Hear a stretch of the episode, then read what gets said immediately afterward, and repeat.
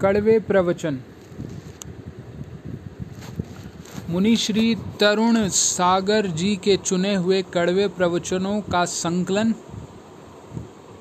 क्रांतिकारी राष्ट्र संत जैन मुनिश्री तरुण सागर जी कड़वे प्रवचन। देश दुनिया के अपने कड़वे प्रवचनों के लिए विख्यात क्रांतिकारी राष्ट्र संत जैन मुनिश्री तरुण सागर जी की नसीहतें। मुनिश्री के 2004 से 2014 तक गुजरात, महाराष्ट्र, कर्नाटक, छत्तीसगढ़, मध्य प्रदेश, राजस्थान, उत्तर प्रदेश, हरियाणा व दिल्ली प्रवास के दौरान सत्संगों के प्रदत्त कड़वे प्रवचन बहुचर्चित पुस्तक कड़वे प्रवचन के भागों के स्वर्णिम सूत्रों का अपूर्व संकलन डायमंड बुक्स प्रकाशक।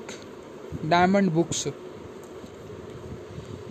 भूमिका। मुनिश्री तरुण सागर सदियों तक याद किए जाएंगे। क्रांतिकारी राष्ट्र संत मुनिश्री तरुण सागर जी के विचारों से बनी यह कति कड़वे प्रवचन को प्रस्तुत करते हुए भीतर से मैं स्वयं को गौरवान्वित महसूस कर रहा हूँ। मुनिश्री तरुण सागर कौन है? एक जैन संत जिसने भगवान महावीर को चौराहों पर लाने का शाखनांद करके हलचल मचा दी, और एक ऐसे संत जिनके प्रवचनों में जैन से कई गुना ज़्यादा अजैन उमड़ते हैं और उनको राष्ट्र संत की पदवी दे देते हैं। एक महान वक्ता जिनकी वाणी से कभी आग तो कभी शीतलता बरसती है और सीधा हृदय को छूती है। कोई चमत्कारी महापुरुष जिनका संदिग्ध लेने के लिए शीर्ष राजनीतिज्ञ और कलाकार खिंचे चले आते हैं, या एक ऐसे व्यक्ति जिनका जन्म ही गिनीज विश्व रिकॉर्ड और लिम्का बुक ऑफ रिकॉर्ड जैसे कीर्तिमान बनाने हेतु हुआ है। कौन है मुनिश्री तरुण सागर? ये समझने में उम्र निकल जाएगी। मेरा परिचय मुनिश्री के उनके छत्तीसगढ़ प्रवास के दौरान एक लेखक और मोटिवेशनल स्पीकर के रूप में हुआ। तब तक मेरी 6 बेस्ट सेलर कृतियाँ 12 भाषाओं में प्रकाशित हो चुकी थी और लाखों लोग मेरे सेमिनार में हिस्सा ले चुके थे। सच कहूँ तो संतों के पास आना जाना मेरा ना के कारोबार था, लेकिन मुनिश्री में कुछ खास बात थी। उनके छत्तीसगढ़ प्रवास के दौरान मैं उनको सुनने गया। विशाल स्टेज, 25 से 30 हज़ार श्रोताओं की भीड़, राज की अतिथि होने का ताम झाम जैसी चीज़ों से मैं चौंक गया। मन में आया कि कुछ तो बात है। फिर जो स्टेज पर आवाज़ गरजना शुरू हुई तो तालियों ने रुकने का नाम नहीं लिया। मैं चारों तरफ देख रहा था। बच्चे, युवा, बुजुर्ग, जैन, अजैन, समृद्ध, हर आदमी कभी तालियां बजाता तो कभी सर झुकाता तो कभी उद्वेलित होता। उस दिन की ज़बरदस्त यादें लेकर मैं लौट आया। फिर मुनिश्री के साथ बहुत वक्त बिताने का सौभाग्य मिला। मैंने मुनिश्री के साथ छत्तीसगढ़ के मुख्यमंत्री डॉक्टर रमन सिंह और मध्य प्रदेश के मुख्यमंत्री शिवराज सिंह के निवास पर कुछ समय बिताया। जितना मुनिश्री के करीब आया उतना ही और ज़्यादा प्रभावित हुआ। कम उम्र में दीक्षा ग्रहण करने के कारण स्कूली शिक्षा भी ठीक से नहीं हो पाई, लेकिन अक्सर वो ऐसी बात बोल जाते हैं कि किसी कॉलेज के प्रोफेसर की डिग्रियां भी उनके ज्ञान के आगे फीकी पड़ जाती हैं। मैं अक्सर उनसे कहता हूं कि आप कई MBA धारियों पर अकेले भारी हैं। वो जब किसी कार्यक्रम की योजना बनाते हैं तो उनकी प्लानिंग, प्रबंधन क्षमता और विजन देखकर आपको लगेगा मानो कि किसी विख्यात मल्टीनेशनल कंपनी के CEO तैयारी कर रहा हो। मुनिश्री तरुण सागर एक छोटा सपना देख ही नहीं सकते। वो हाथ भी लगा दे तो कार्य अपने आप शिखर पर पहुंच जाएगा। कम शब्दों में दमदार बात कहना और भीतर एक झंझोड़ कर रख देना, यह कला मुनिश्री के रोम में भरी है। उनके प्रशंसकों के उनके नाम पर तरुण क्रांति पुरस्कार की स्थापना की और मुझे राष्ट्रीय अध्यक्ष की जिम्मेदारी सौंपी। गत 4 वर्षों में यह पुरस्कार डॉक्टर किरण बेदी, पूज्य बाबा रामदेव जी, श्रीमती मेनका गांधी, पूज्य श्री प्रणव पांड्या जी, श्री रमेश चंद्र जी अग्रवाल, श्री गुलाब कोठारी जी, श्री वीरेंद्र हेगड़े जी, श्री शांतिलाल जी मूथा जी जैसी भारत की दिग्गज हस्तियों का दिया जा चुका है। उनका नाम जुड़ा होने से यह पुरस्कार भी शिखर पर पहुंच गया है। ये हस्तियां सिर्फ मुनिश्री की वजह से पुरस्कार लेने अलग अलग शहरों में स्वयं व्यक्तिगत रूप से उपस्थित हुई। इन हस्तियों को पुरस्कार देने का सौभाग्य मिलना भी हमारे लिए गर्व की बात व्यक्तिगत रूप से उपस्थित हुई इन हस्तियों को पुरस्कार देने का सौभाग्य मिलने भी हमारे लिए गर्व की बात ही। मैं जब उनके साथ बैठता हूँ तो हर पल सतर्क रहता हूँ, जाने कब कहाँ से एक अद्भुत विचार या आइडिया उनके मुंह से निकल आए, कोई नहीं जानता। उनके पास बैठना का भी अलग आनंद होता है, कभी बाल सुलभ चंचलता, कभी गंभीर विचारक, कभी समाज सुधारक, कभी दबंग प्रशासक, जाने वो कौन सा रूप दिखा दें, कोई नहीं जानता। बहुत जिद्दी है वो, जो ठान ले तो फिर कोई रोक नहीं सकता, इसलिए वो दुनिया के बड़े से बड़े काम सोच भी लेते हैं और कर भी दिखा भी देते हैं। कभी कोई उनकी कबीर से तुलना करता है तो कोई अरस्तु से, कोई ओशो से तुलना करता है तो कोई किसी और से। मैं किसी से उनकी तुलना नहीं करना चाहता। मैं चाहता हूं कि आने वाला इतिहास उनको क्रांतिकारी संत तरुण सागर के रूप में ही जाने। हर युग में कुछ महान हस्तियां हुई हैं जिनको सदियों तक याद किया जाएगा। मुनिश्री तरुण सागर इस युग की ऐसी ही एक हस्ती है।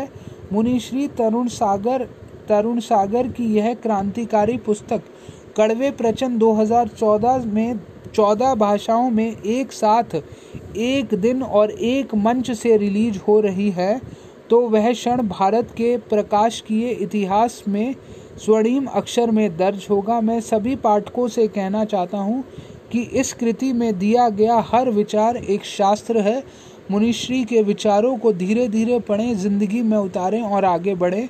हर विचार में इतनी ताकत है कि वह आपका जीवन बदल सकता है। यह पुस्तक आपको उद्वेलित करके जीवन के हर क्षेत्र में सफलता के शिखर पर पहुंचने में मदद करें, यह मेरी मंगल कामना है। मुनिश्री तरुण सागर जी को शत शत नमन। डॉक्टर उज्जवल पाटनी, अंतर्राष्ट्रीय ट्रेनर व मोटिवेशनल स्पीकर, सफल व्यक्ति, पावर थिंकिंग और जीत या हार के प्रख्यात लेखक। दो शब्द। मुनिश्री तरुण सागर जी जैन परंपरा के सुप्रसिद्ध मुनि हैं। मुनिश्री की स्वकार्यता सिर्फ जैनियों में नहीं वरन इतर जाति और धर्म के लोगों में भी है। वे साधारण संत नहीं है, बड़े ही विद्रोही और क्रांतिकारी सरन संत हैं। परंपरागत रूढ़िगत दकियानूसी उनका व्यक्तित्व नहीं, वे आगरे हैं, अग्री जैसे प्रज्वलित हैं। समाज में अक्स और नक्शों को बदलने के लिए मुनिश्री तरुण सागर जी जैसे शख्स की ज़रूरत है जो उसे लक्ष्य की तरह धोकर साफ स्वच्छ कर सके।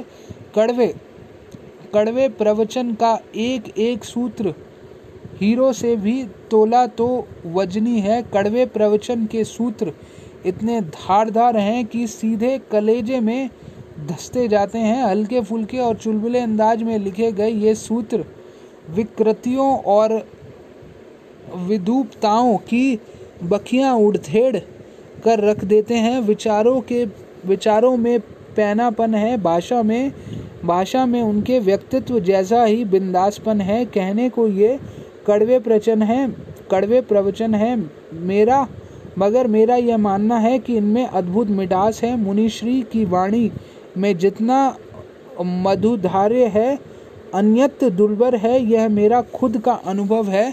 मैं पिछले कई वर्षों से मुनिश्री की सेवा में हूँ। उनकी मुझ पर बड़ी कृपा रही है। कड़वे प्रवचन का यह विशिष्ट भाग है। इसमें मुनिश्री द्वारा गत वर्षों में अपने प्रवास के दौरान दिए गए प्रवचनों के सार संग्रह हैं। कड़वे प्रवचन की लोकप्रियता का अंदाज आप इसी बात से लगा सकते हैं कि इसका कई भाषा में अनुवाद हो चुका है और वह पूरे देश में पढ़ी जा रही है। इस पुस्तक को पढ़ते समय बस इतना ख्याल रखना है कि दवाई और सच्चाई हमेशा कड़वी होती है।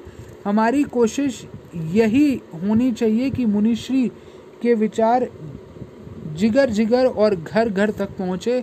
इसी मंगल कामना के साथ रमेश चंद्र अग्रवाल, चेयरमैन दैनिक भास्कर ग्रुप। शुभकामना और शुभाशीष। श्रमण संस्कृति के आध्यात्मिक अनुश्रित से संपत्र अनेक संत हुए जिन्होंने युग को प्रभावित किया, जैसे आचार्य पुष्पदंत, आचार्य भूतबली, आचार्य कुंदकुंद, आचार्य समंतभेद। ये जैन परंपरा में सर्वोच्च चिंतक माने जाते हैं। आज उसी परंपरा को अशुणु बनाए रखने के लिए मुनिश्री तरुण सागर प्रयत्नशील हैं। मुनि तरुण सागर जी के चिंतन मनन से कोई भी विषय अछूता नहीं है, चाहे आदर्श गृहस्थाश्रम हो, ऐहिक समृद्धि, देश की व्यवस्था, लोक हितकारी, राज्य शासन, प्रशासन, शिक्षा कैसी हो यदि आदि जैसी गूढ़ विषयों के मधुर चिंतन की चाशनी में डुबोकर जन जन तक पहुंचा रहे हैं। युग परिवर्तन और बदलते हुए अंतर्राष्ट्रीय परिवेश को शिक्षा देने में, समझने में तरुण सागर जी प्रेरक सिद्ध हुए हैं। समसामयिक पीढ़ी को संबोधन करने में, उनका प्रतिनिधित्व करने में तरुण सागर जी की क्षमता अद्वितीय है। इस पृथ्वी पर एक साधक को मिठास का साधन मिलता है तो सबको उस स्वाद की प्यास पैदा होने लगती है। एक साधक में ज्ञान का प्रकाश होता है तो असंख्य लोगों के जीवन में उसकी किरणें उतरने लगती है। यही कारण है कि उसका आलोक विश्व को कोने कोने तक पहुंचा रहा है और उस प्रवचन मृत को रसपान करने वाले क्या राजनेता, क्या संत, क्या पंडित, क्या ज्ञानी, क्या पादरी, उन सबका एक वैश्विक समारोह बन गया है जो आज संप्रदाय कटुता भुलाकर उसे कड़वे प्रवचन की मिठास लेने जा रहे हैं। आखिर क्या है उस कड़वे प्रवचन में? एक एक शब्द में अंगारे छिपे हैं, इसलिए कड़वे प्रवचन है। आग में जलन है लेकिन प्रकाशीय भी है, पकाने का सामर्थ्य भी है। जरा सी चिंगारी तुम्हारे जीवन में गिरे तो तुम भी भभक उठ सकते हो और व्यर्थ को जलाकर परमात्मा को निखार सकते हो। ऐसी टकराहट से ज्योति का जन्म होता है। समय और संस्कृति के बीच में भटकती मानवता के पित्त ज्वर को निकलने के लिए कड़वे प्रवचन की औषधि आवश्यक है। प्रस्तुत पुस्तक का एक भाग कुछ वर्षों पूर्व प्रकाशित हुआ था, जिसे पूरे देश में सराहा गया और 1.5 वर्ष की अल्प विधि में ही जिसकी लाखों प्रतियों का रिकॉर्ड बिक्री हुई है। यह जैन इतिहास में विश्व रिकॉर्ड है।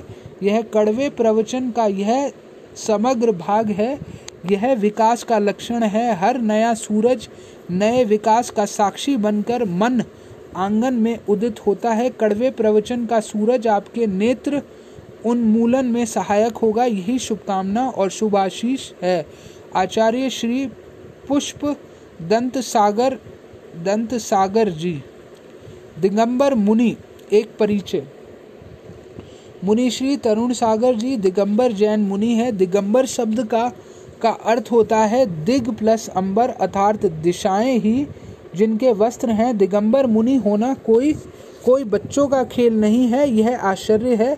केवल वस्त्र छोड़ देने और नग्न हो जाने से कोई दिगंबर मुनि नहीं हो जाता। दिगंबर मुनि होने के लिए हर साधक को 28 महासंकल्पों से गुजरना पड़ता है, जिन्हें जैन धर्म में मुनि के 28 मूल गुण कहे जाते हैं। जैन मुनि आचरण से जीवंत देवता हैं। उनका संपूर्ण जीवन जितना अधिक तप, त्याग और साधना पूर्ण है जिसकी कोई कल्पना ही नहीं कर सकता। आपको नहीं पता होगा कि एक दिगंबर मुनि 24 घंटे में केवल एक बार अन्न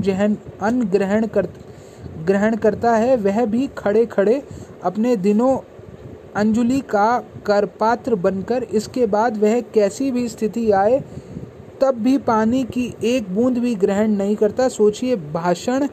सोचिए भीषण गर्मी के दिनों में जब हम आपको हर 10 मिनट में प्यास लगती है तब दिगंबर मुनि 2-2 घंटे प्रवचन में बोलकर 20-20 किलोमीटर पद विहार करके भी अपने इस संकल्प को निभाता है। कितना कठिन साधना है।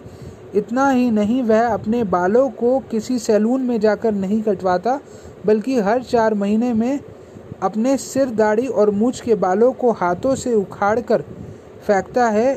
इसे जैन शास्त्रों में केश लॉन्च कहते हैं।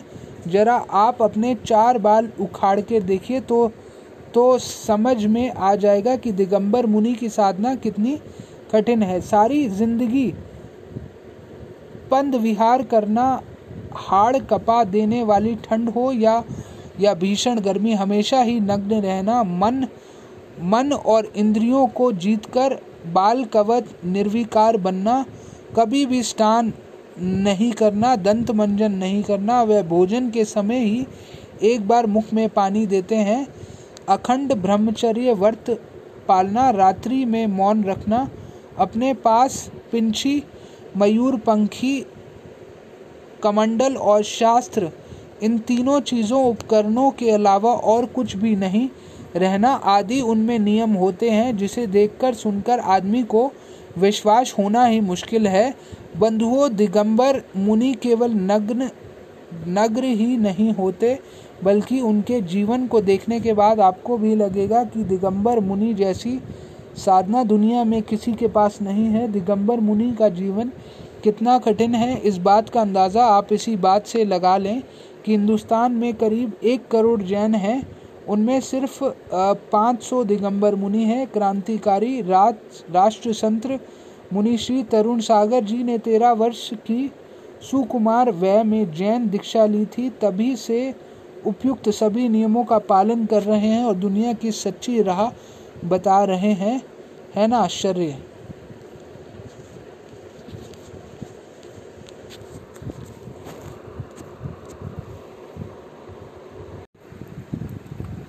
कड़वे प्रवचन।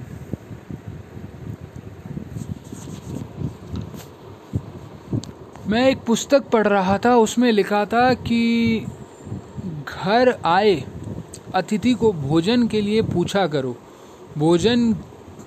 भोजन के लिए नहीं पूछ सकते तो पानी के लिए पूछा करो, पानी के लिए भी नहीं पूछ सकते तो आसन दिया करो, आसन भी नहीं दे सकते तो मीठे बोल बोला करो, मीठे बोल भी नहीं बोल सकते तो कम से कम मुस्कुराहट तो दिया करो, और मुस्कुराहट भी नहीं दे सकते तो फिर चुल्लू भर पानी में डूब मरो।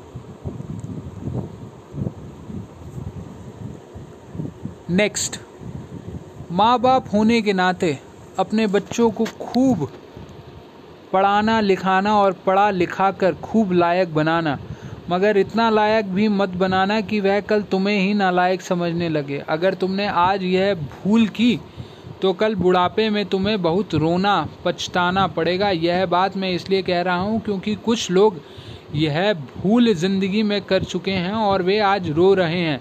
अब पछताने से क्या होगा जब चिड़िया चुग गई खेत। नेक्स्ट, बच्चों के झगड़े में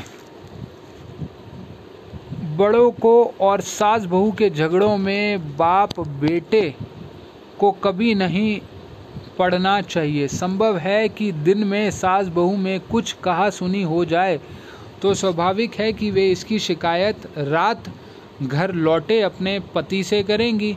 पतियों को उनकी शिकायत गौर से सुननी चाहिए, सहानुभूति भी दिखानी चाहिए, मगर सुबह सोकर उठें तो आगे पाठ पीछे सपाट की नीति ही अपनानी चाहिए, तभी घर की एकता कायम रह सकती है। नेक्स्ट, संसार में अड़चन और परेशानी ना आए, यह कैसे हो सकता है? सप्ताह में एक दिन रविवार का भी तो आएगा ना। प्रकृति का नियम ही ऐसा है कि जिंदगी में जितना सुख मिलना है वह मिलता ही है और मिलेगा, क्यों नहीं? टेंडर में जो भरेगा वही तो खुलेगा। मीठे के साथ नमकीन ज़रूरी है, तो सुख के साथ दुख का होना भी लाजमी है। दुख बड़े काम की चीज़ है। जिंदगी में अगर दुख ना हो तो कोई प्रभु को याद ही ना करे। नेक्स्ट प्रश्न पूछा है, स्वर्ग मेरी मुट्ठी में हो इसके लिए मैं क्या करूं? कुछ मत करो, बस इतना ही करो कि दिमाग को ठंडा रखो, जेब को गरम रखो, आंखों में शर्म रखो, जुबान को नरम रखो और दिल में रहम रखो। अगर तुम ऐसा कर सके तो फिर तुम्हें किसी स्वर्ग तक जाने की ज़रूरत ही नहीं है। स्वर्ग खुद तुम तक चल कर आएगा। विडम्बना तो यह है कि हम स्वर्ग तो चाहते हैं मगर स्वर्गीय होना नहीं चाहते। नेक्स्ट, भले ही लड़ लेना, झगड़ लेना, पिट जाना, पीट देना, मगर बोलचाल बंद मत करना, क्योंकि बोलचाल के बंद होते ही सुलह के सारे दरवाजे बंद हो जाते हैं। गुस्सा बुरा नहीं है, गुस्से के बाद आदमी जो वैर पाल लेता है वह बुरा है। गुस्सा तो बच्चे भी करते हैं मगर बच्चे वैर नहीं पालते, वे इधर लड़ते झगड़ते हैं और उधर अगले ही क्षण फिर एक हो जाते हैं। कितना अच्छा रहे कि हर कोई बच्चा ही रहे। नेक्स्ट, दुनिया में रहते हुए दो चीज़ों को कभी नहीं भूलना चाहिए। ना भूलने वाली चीज़ एक तो परमात्मा तथा दूसरी अपनी मौत। भूलने वाली दो बातों में से एक है कि तुमने किसी का भला किया तो उसे तुरंत भूल जाओ, और दूसरी बात किसी ने तुम्हारे साथ अगर कुछ बुरा भी कर दिया तो उसे तुरंत भूल जाओ। बस दुनिया में ये दो ही बात याद रखना और भूल जाने जैसी हैं। नेक्स्ट, मौत दो बातों पर हंसती है। एक तब जब डॉक्टर मरीज को कहता है कि तुम निश्चिंत रहो, मैं हूँ ना। दूसरा तब जब किसी के मरने पर कोई आदमी कहता है बेचारा चल बसा। यह कहने वाला अंदाज में कहता है कि जैसे वह कभी नहीं मरेगा। मौत उसके इस अंदाज पर हंसती है और कहती है, ठीक है बच्चू, तूने उसको बेचारा कहा तो अब तेरा ही नंबर है। यहाँ कौन है जो मृत्यु की क्यों में ना खड़ा हो। नेक्स्ट, बुजुर्गों की संपत्ति करो, क्योंकि बुजुर्गों के चेहरे की एक एक झुर्री पर हजार हजार अनुभव लिखे होते हैं। उनके कांपते हुए हाथ, हिलती हुई गर्दन, लड़खड़ाते हुए कदम और मुरझाया हुआ चेहरा संदेश देता है कि जो भी शुभ करना है वह आज, अभी और इसी वक्त कर लो, कल कुछ नहीं कर पाओगे। बूढ़ा इंसान इस पृथ्वी का सबसे बड़ा शिक्षालय है, क्योंकि उसे देखकर उगते सूरज की डूबती कहानी का बोध होता है। नेक्स्ट, लक्ष्मी पूजा के काबिल तो है लेकिन भरोसे के काबिल कतई नहीं है। लक्ष्मी की पूजा तो करना मगर लक्ष्मी पर भरोसा मत करना, और भगवान की पूजा भले ही मत करना लेकिन भगवान पर भरोसा हर हाल में रखना। दुनिया में भरोसे के काबिल सिर्फ भगवान ही है, लक्ष्मी का क्या भरोसा। वह तो चंचल है, आज यहाँ है कल वहाँ। जिसने भी इस पर भरोसा किया आखिर में वह रोया है। नेक्स्ट, कोई मंदिर गिर जाए तो बहुत ज़्यादा घबराने की ज़रूरत नहीं है। कोई मस्जिद टूट जाए तो भी हल्ला मचाने की ज़रूरत नहीं है। मंदिर और मस्जिद तो सैकड़ों बार बनेंगे, टूटेंगे, लेकिन इंसानियत का मंदिर एक बार खंडित हो गया तो फिर किसी में इतना दम नहीं कि फिर उसे दोबारा से खड़ा कर सके। क्या मिट्टी की ईंट, चूना और सीमेंट का मूल्य इंसानियत की ईंट, चरित्र का चूना और सत्य के सीमेंट से ज़्यादा हो सकता है। नेक्स्ट, कुत्ता कल्चर समाज में तेज़ी से बढ़ रहा है। पहले लोग गाय पालते हैं, अब कुत्ता पालते हैं। एक समय हमारे घर के बाहर लिखा होता था, अतिथि देवो भव, फिर लिखा जाने लगा शुभ लाभ। समय आगे बढ़ा तो इसके बाद लिखा गया वेलकम और अब लिखा जाता है कुत्ते से सावधान। यह सांस्कृतिक पतन है। कुत्ते को रोटी देना मगर उससे प्रेम मत करना, प्रेम करोगे तो मुंह चाटेगा, लाठी मारोगे तो पैर काटेगा। उसका काटना और चाटना दोनों बुरे हैं। नेक्स्ट, पसीना बहाना सीखिए। बिना पसीने बहाए जो हासिल होता है वह पाप की कमाई है। ब्याज मत खाइए, ब्याज पाप की कमाई है क्योंकि इसमें पसीना नहीं बहाना पड़ता। लेकिन हम बड़े चतुर लोग हैं। आज हमने प्याज खाना तो छोड़ दिया लेकिन ब्याज खाना जारी है। ब्याज खाना प्याज खाने से भी बड़ा पाप है। पसीने की रोटी खाइए। पाप की कमाई से आप पत्नी को सोने का कंगन तो पहना सकते हैं मगर यह भी संभव है कि इसके लिए आपको लोहे की हथकड़ियाँ पहननी पड़ जाएं। नेक्स्ट, क्रोध का अपना पूरा खानदान है। क्रोध की एक लाडली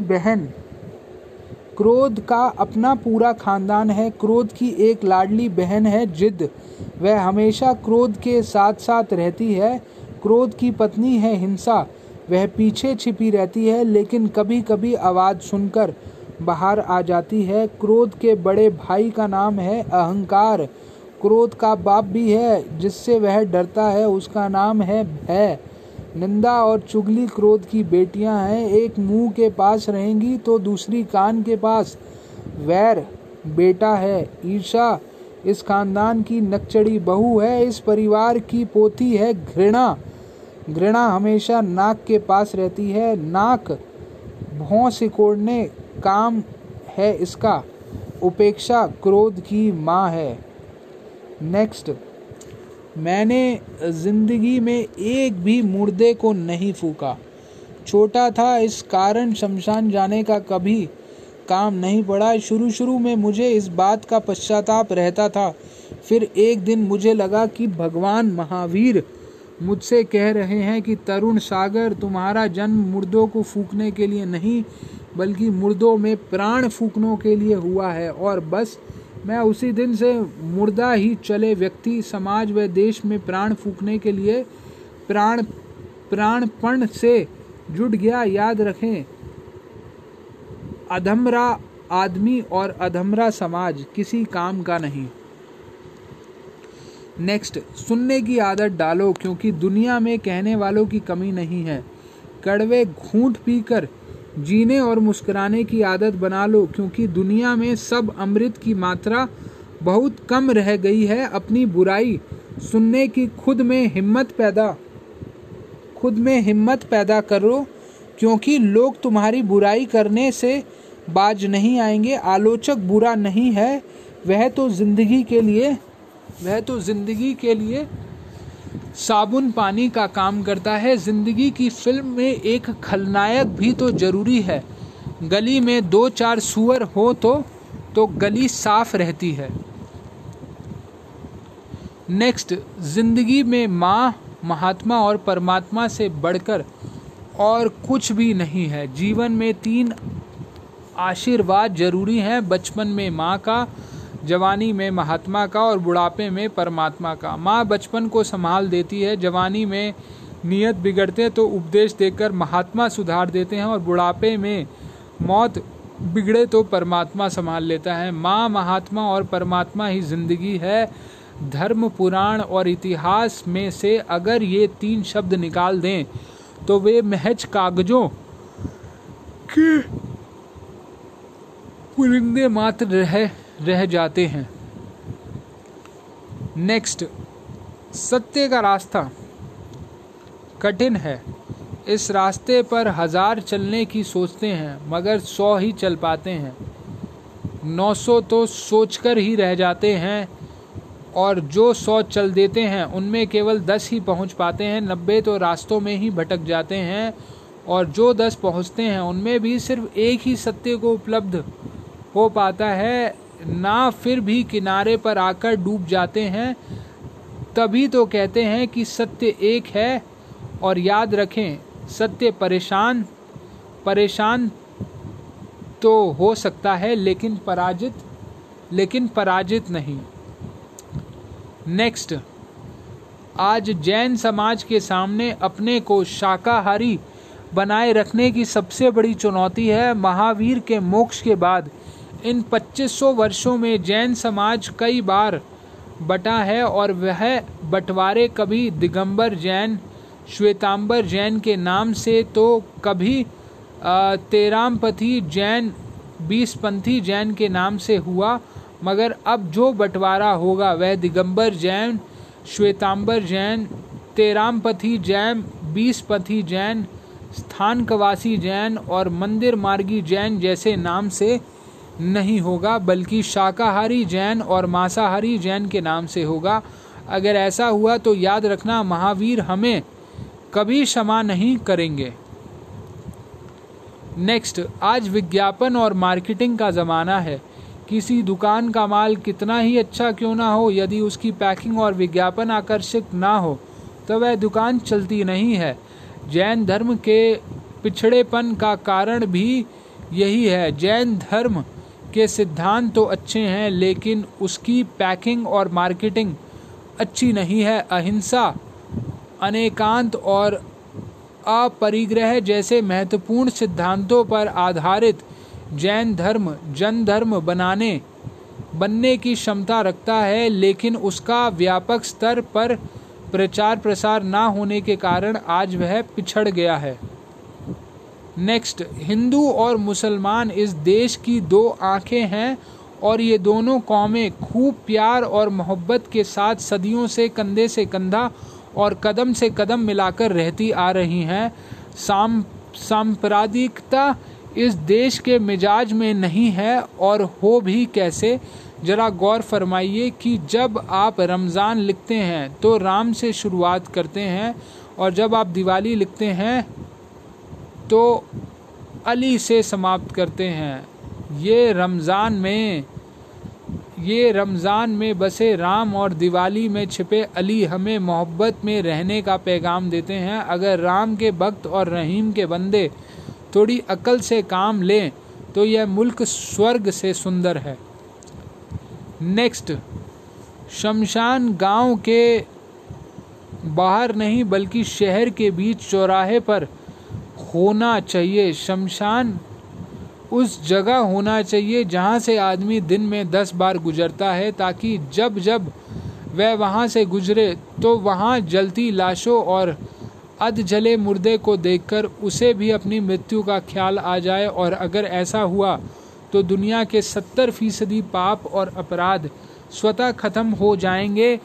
आज का आदमी भूल गया कि कल उसे मर जाना है। तुम कहते जरूर हो कि एक दिन सभी को मर जाना है, पर उन मरने वालों में तुम अपने को कहाँ गिनते हो। नेक्स्ट, पशु मांस का निर्यात देश के अर्थतंत्र का कत्ल करना है।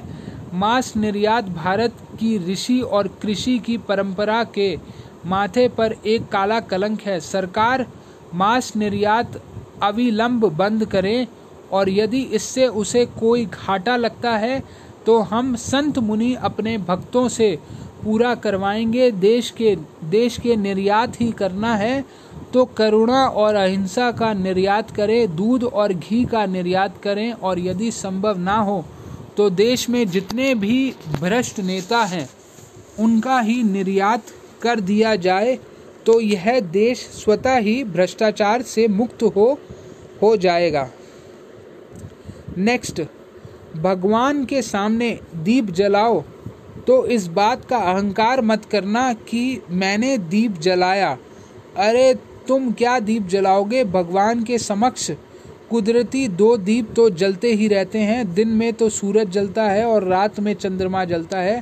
तुम्हारा दिया सूरज और चांद का मुकाबला तो नहीं कर सकता ना, तो फिर अहंकार क्यों। बस इतना ही विचार करना कि हे प्रभु, मैं नदी के जल से सागर को पूज रहा हूँ, दीप से सूरज की आरती उतार रहा हूँ। हे प्रभु, तेरा ही तुझको अर्पण कर रहा हूँ। नेक्स्ट, कोई धर्म बुरा नहीं है, बल्कि सभी धर्मों में कुछ बुरे लोग जरूर हैं जो अपने स्वार्थों की खातिर धर्म की आड़ में अपने गोरख धंधे और नापाक इरादे जाहिर करते रहते हैं। अगर हम इन थोड़े से बुरे लोगों के दिलों को बदल सकें, उन्हें सही राह पर चला सकें और नेक इंसान बनाकर जीना सिखा सकें तो यकीनन, सच मानिए, यह पूरी पृथ्वी स्वर्ग में तब्दील हो जाएगी।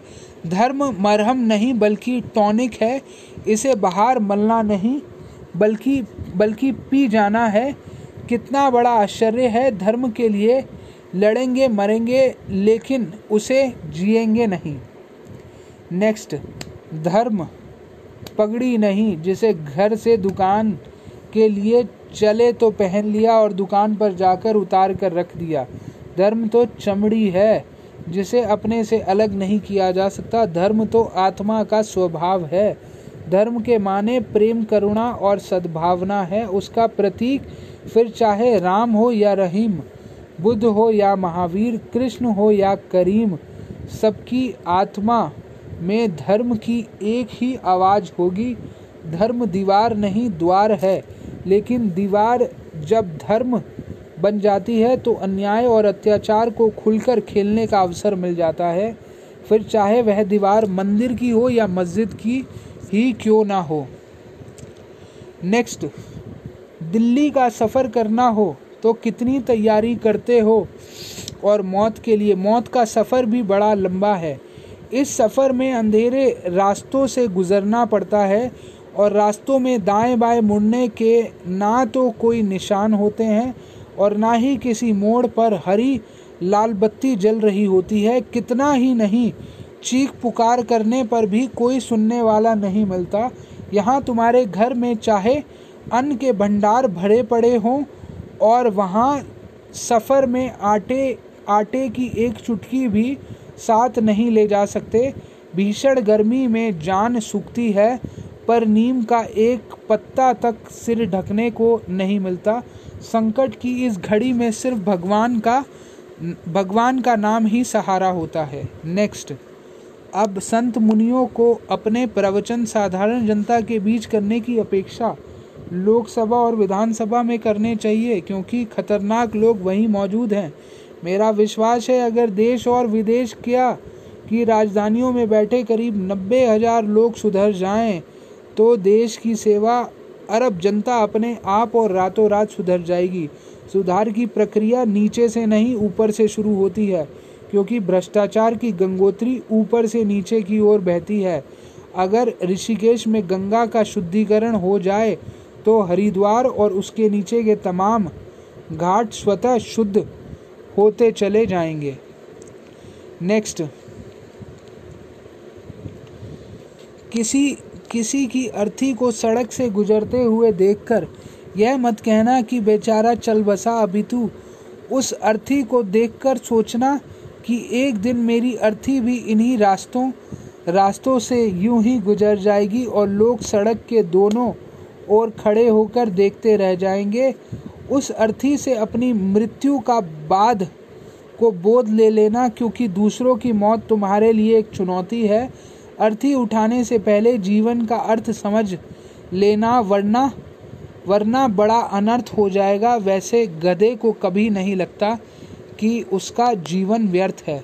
नेक्स्ट, दो बातों का ध्यान रखें, एक टीवी देखते हुए भोजन ना करें, दो अखबार पढ़ते हुए चाय ना पिएं। आज के जीवन में ये दो ज़बरदस्त बुराइयां हैं, आप इन्हें अविलंब सुधार लें, क्योंकि जब आप टीवी देखते हुए खाना खाते हैं और अखबार पढ़ते हुए चाय पीते हैं तो आप सिर्फ खाना और चाय नहीं पीते, बल्कि उस टीवी और अखबार में हिंसा, अश्लीलता और भ्रष्टाचार की खबरें होती हैं उन्हें भी खा पी जाते हैं और फिर वे खबरें आपको अपने से बेखबर कर देती हैं। अगर आम आदमी अपनी ये दो आदतें सुधार लें तो पूरे समाज व देश के आबो हवा बदल सकती है। नेक्स्ट, जिंदा रहने के लिए भोजन ज़रूरी है, भोजन से भी ज़्यादा पानी ज़रूरी है, पानी से भी ज़्यादा वायु ज़रूरी है और वायु से भी ज़्यादा आयु ज़रूरी है। मगर मरने के लिए कुछ भी ज़रूरी नहीं है। आदमी यूं ही बैठे बैठे मर सकता है। आदमी केवल दिमाग की नस फटने और दिल की धड़कन रुकने से ही नहीं मरते, बल्कि उस दिन भी मर जाते हैं जिस दिन उसकी उम्मीदें और सपने मर जाते हैं, उसका विश्वास मर जाता है। इस तरह आदमी मरने से पहले भी मर जाता है और फिर मरा हुआ आदमी दोबारा थोड़े ना मरता है। नेक्स्ट, अगर आप बाप हैं तो आपका अपने बेटे के प्रति बस एक ही फ़र्ज़ है कि आप अपने बेटे को इतना योग्य बना दें कि वह संत मुनि और विद्वानों की सभा में सबसे आगे की पंक्ति में बैठने का हकदार बने। और अगर आप बेटे हैं तो आपका अपने बाप के प्रति बस यही एक कर्तव्य है कि आप ऐसा आदर्श में जीवन जिए जिसे देखकर दुनिया तुम्हारे बाप से पूछे कि किस तपस्या और पुण्य के फल से तुम्हें ऐसा होनहार बेटा मिला है। नेक्स्ट, अगर ज़िंदगी को स्वर्ग बनाने की तमन्ना है तो पति और पत्नी, सास और बहू, बाप और बेटे को आपस में यह समझना होगा कि अगर एक आग बने तो दूसरा पानी बन जाए। अपने घरों में थोड़े से पानी की व्यवस्था करके रखिए, पता नहीं कब किसके दिल में क्रोध की आग भड़क उठे। क्रोध आग है, अपने घरों में सहनशीलता और शांति से जल तैयार रखिए, पता नहीं कब तुम्हारा क्रोध की लपटें से घिर जाए। ध्यान रखो, पति कभी क्रोध में आग बने तो पत्नी पानी बन जाए, और पत्नी कभी अंगार बने तो पति जलाधर हो जाए। नेक्स्ट, कहा जाता है कि बच्चे पर माँ का प्रभाव पड़ता है, लेकिन आज बच्चा माँ से कम मीडिया से ज़्यादा प्रभावित हो रहा है। कल तक कहा जाता था कि यह बच्चा अपनी माँ पर गया है और यह बाप पर, मगर आज जिस तरह से देशी विदेशी चैनल हिंसा और अश्लीलता परोस रहे हैं उसे देखकर लगता है कि कल यह कहा जाएगा कि यह बच्चा GTV पर गया है, यह Star TV पर गया है, यह निकट्टू है ना, यह तो पूरी Fashion TV पर गया है। आज विभिन्न चैनलों द्वारा देश पर जो सांस्कृतिक हमले हो रहे हैं वे ओसामा बिन लादेन जैसे आतंकवादियों के हमले से भी ज़्यादा खतरनाक हैं। नेक्स्ट, जवानी पर ज़्यादा मत तराना, क्योंकि जवानी सिर्फ 4 दिनों की है। अंत कानों में बहरेपन आवे इससे पहले कि जो सुनने जैसा है उसे सुन लेना। पैड़ों में लंगड़ापन आवे इससे पहले कि दौड़ दौड़ कर तीर्थ यात्रा कर लेना। आँखों में अंधापन आवे इससे पहले कि अपने स्वरूप को निखार लेना। वाणी में गूंगापन आवे इससे पहले कि कुछ मीठे बोल बोल लेना। हाथों में लूलापन आवे इससे पहले ही दान पुण्य कर डालना। दिमाग में पागलपन आवे इससे पहले ही प्रभु के हो जाना।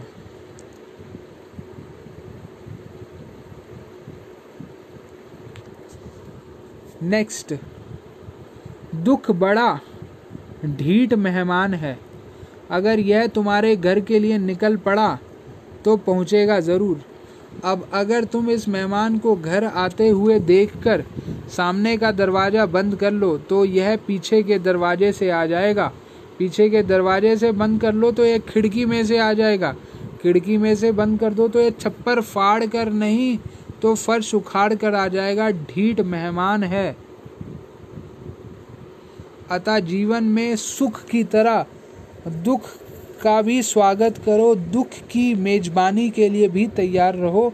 यह सोचकर ही वे दिन नहीं रहे तो ये दिन भी नहीं रहेंगे।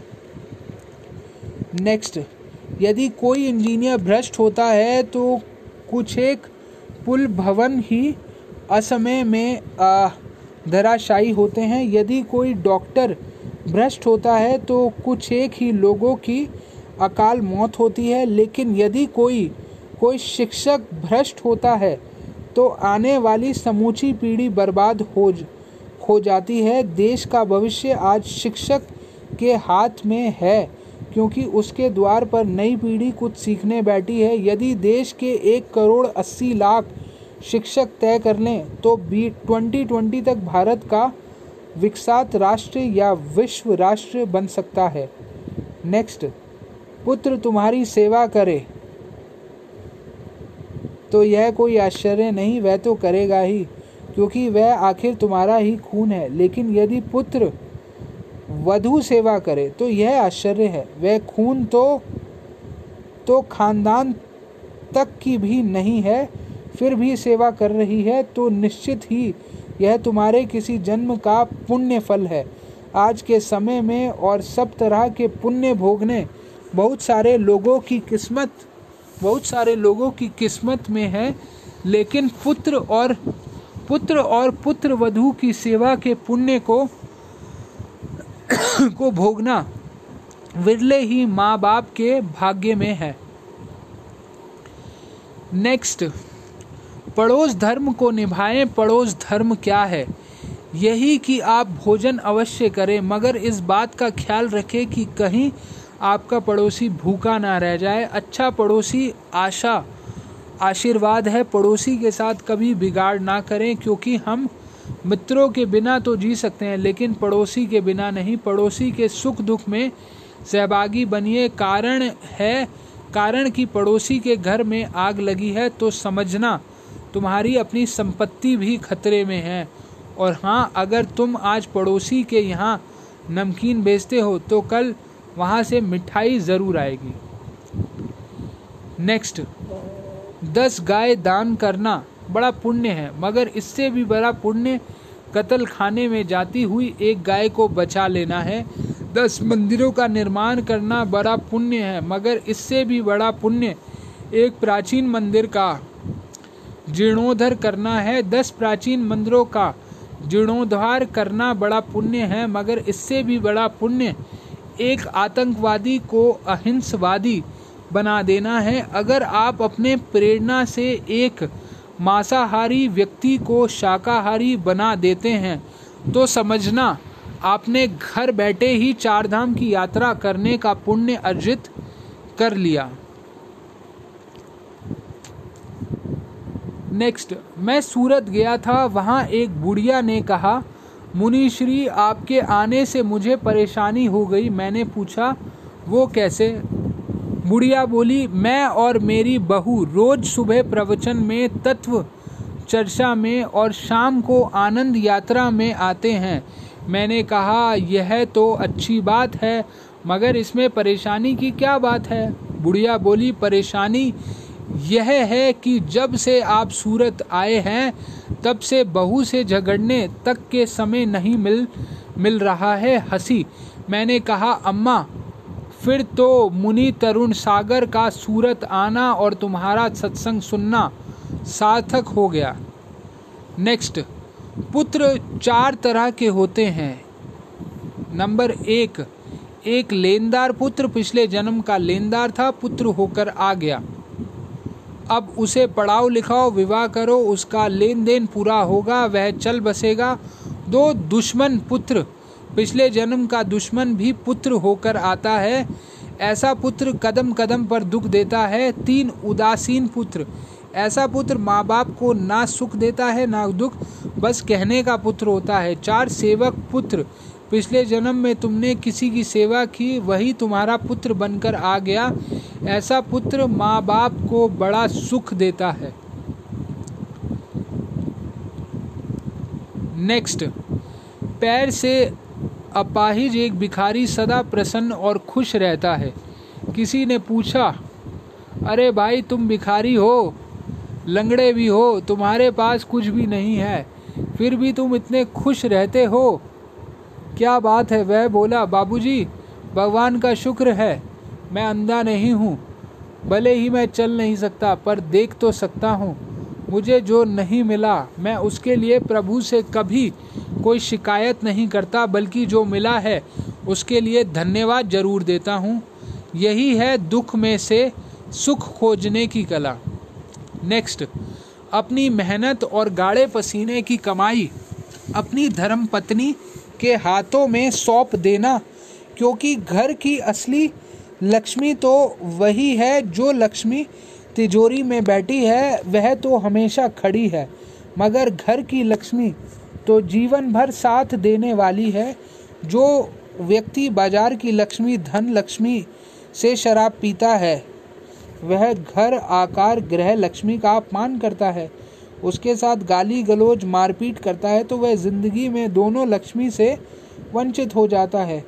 उसकी तिजोरी की लक्ष्मी तो सामने के दरवाजों से निकल जाती है और घर की लक्ष्मी पीछे के दरवाजे से चली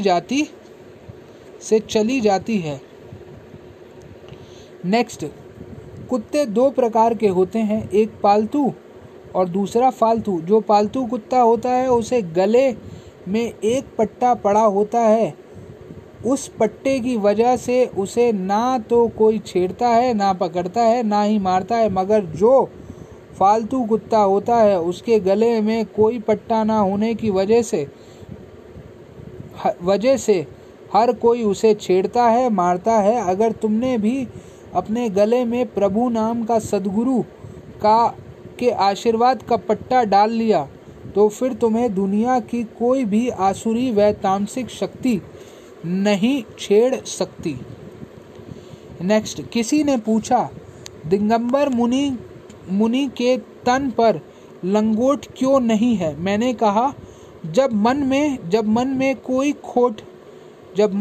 कोई खोट होती है तभी तन पर लंगोट होती है।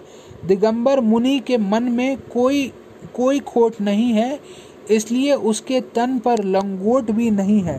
वस्त्र तो विकारों को ढकने के लिए होते हैं जो विकारों से परे हैं, ऐसे शिशु और मुनि को वस्त्रों की क्या ज़रूरत है। दरअसल इस कलयुग में दिगंबर मुनि होना आश्चर्यों में आश्चर्य है, जो समाज की नग्नता को ढकने के लिए अपने तन के वस्त्र तक उतार फेंकता है, वही होता है दिगंबर जैन मुनि।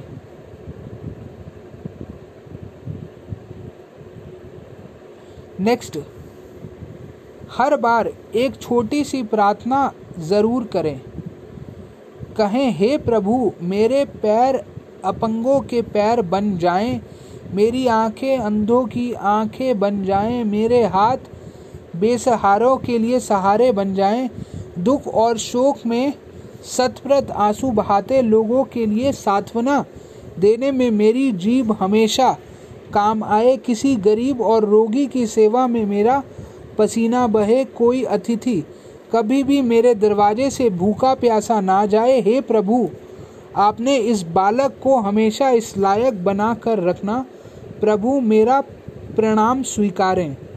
नेक्स्ट, जन्मदाता माँ बाप तो कुत्ते के पिल्लों और गधों के बच्चे को भी मिल जाते हैं, लेकिन संस्कार दाता माँ बाप तो किसी खुशनसीब औलाद को ही मिलते हैं। वे पुत्र बड़े खुशनसीब हैं जिन्हें बचपन में माँ बाप ने उनकी उंगली पकड़कर सिर्फ चलना ही नहीं सिखाया बल्कि मंदिर जाना भी सिखाया। अपने बच्चों को सिर्फ कंधों और गोद में मत बिठाइए बल्कि उन्हें संस्कार की पाठशाला में भी दाखिल कराइए। अपने पिल्लों के सुख की चिंता तो कुतिया भी कर लेती है, माँ तो वह है जो अपनी संतान के सुख के साथ अच्छे संस्कारों की भी चिंता करती है। नेक्स्ट, दुनिया में बुराइयां हैं, मगर क्यों? क्योंकि अच्छे लोग अपनी जिम्मेदारी नहीं निभा रहे हैं, अच्छे लोग एकांतवासी होते जा रहे हैं। अपनी प्रतिष्ठा के नाम को बचाए रखने के लिए लोग बुरे लोगों के लिए कुर्सी खाली कर रहे हैं। याद रखना, कुर्सी कभी खाली नहीं रहती। अच्छे लोग उस पर नहीं बैठेंगे तो स्वाभाविक है बुरे लोग उस पर कब्जा कर लेंगे और फिर संचालन की डोर उनके हाथों में होगी। इस देश में आज यही हो रहा है, परिणाम सबके सामने है।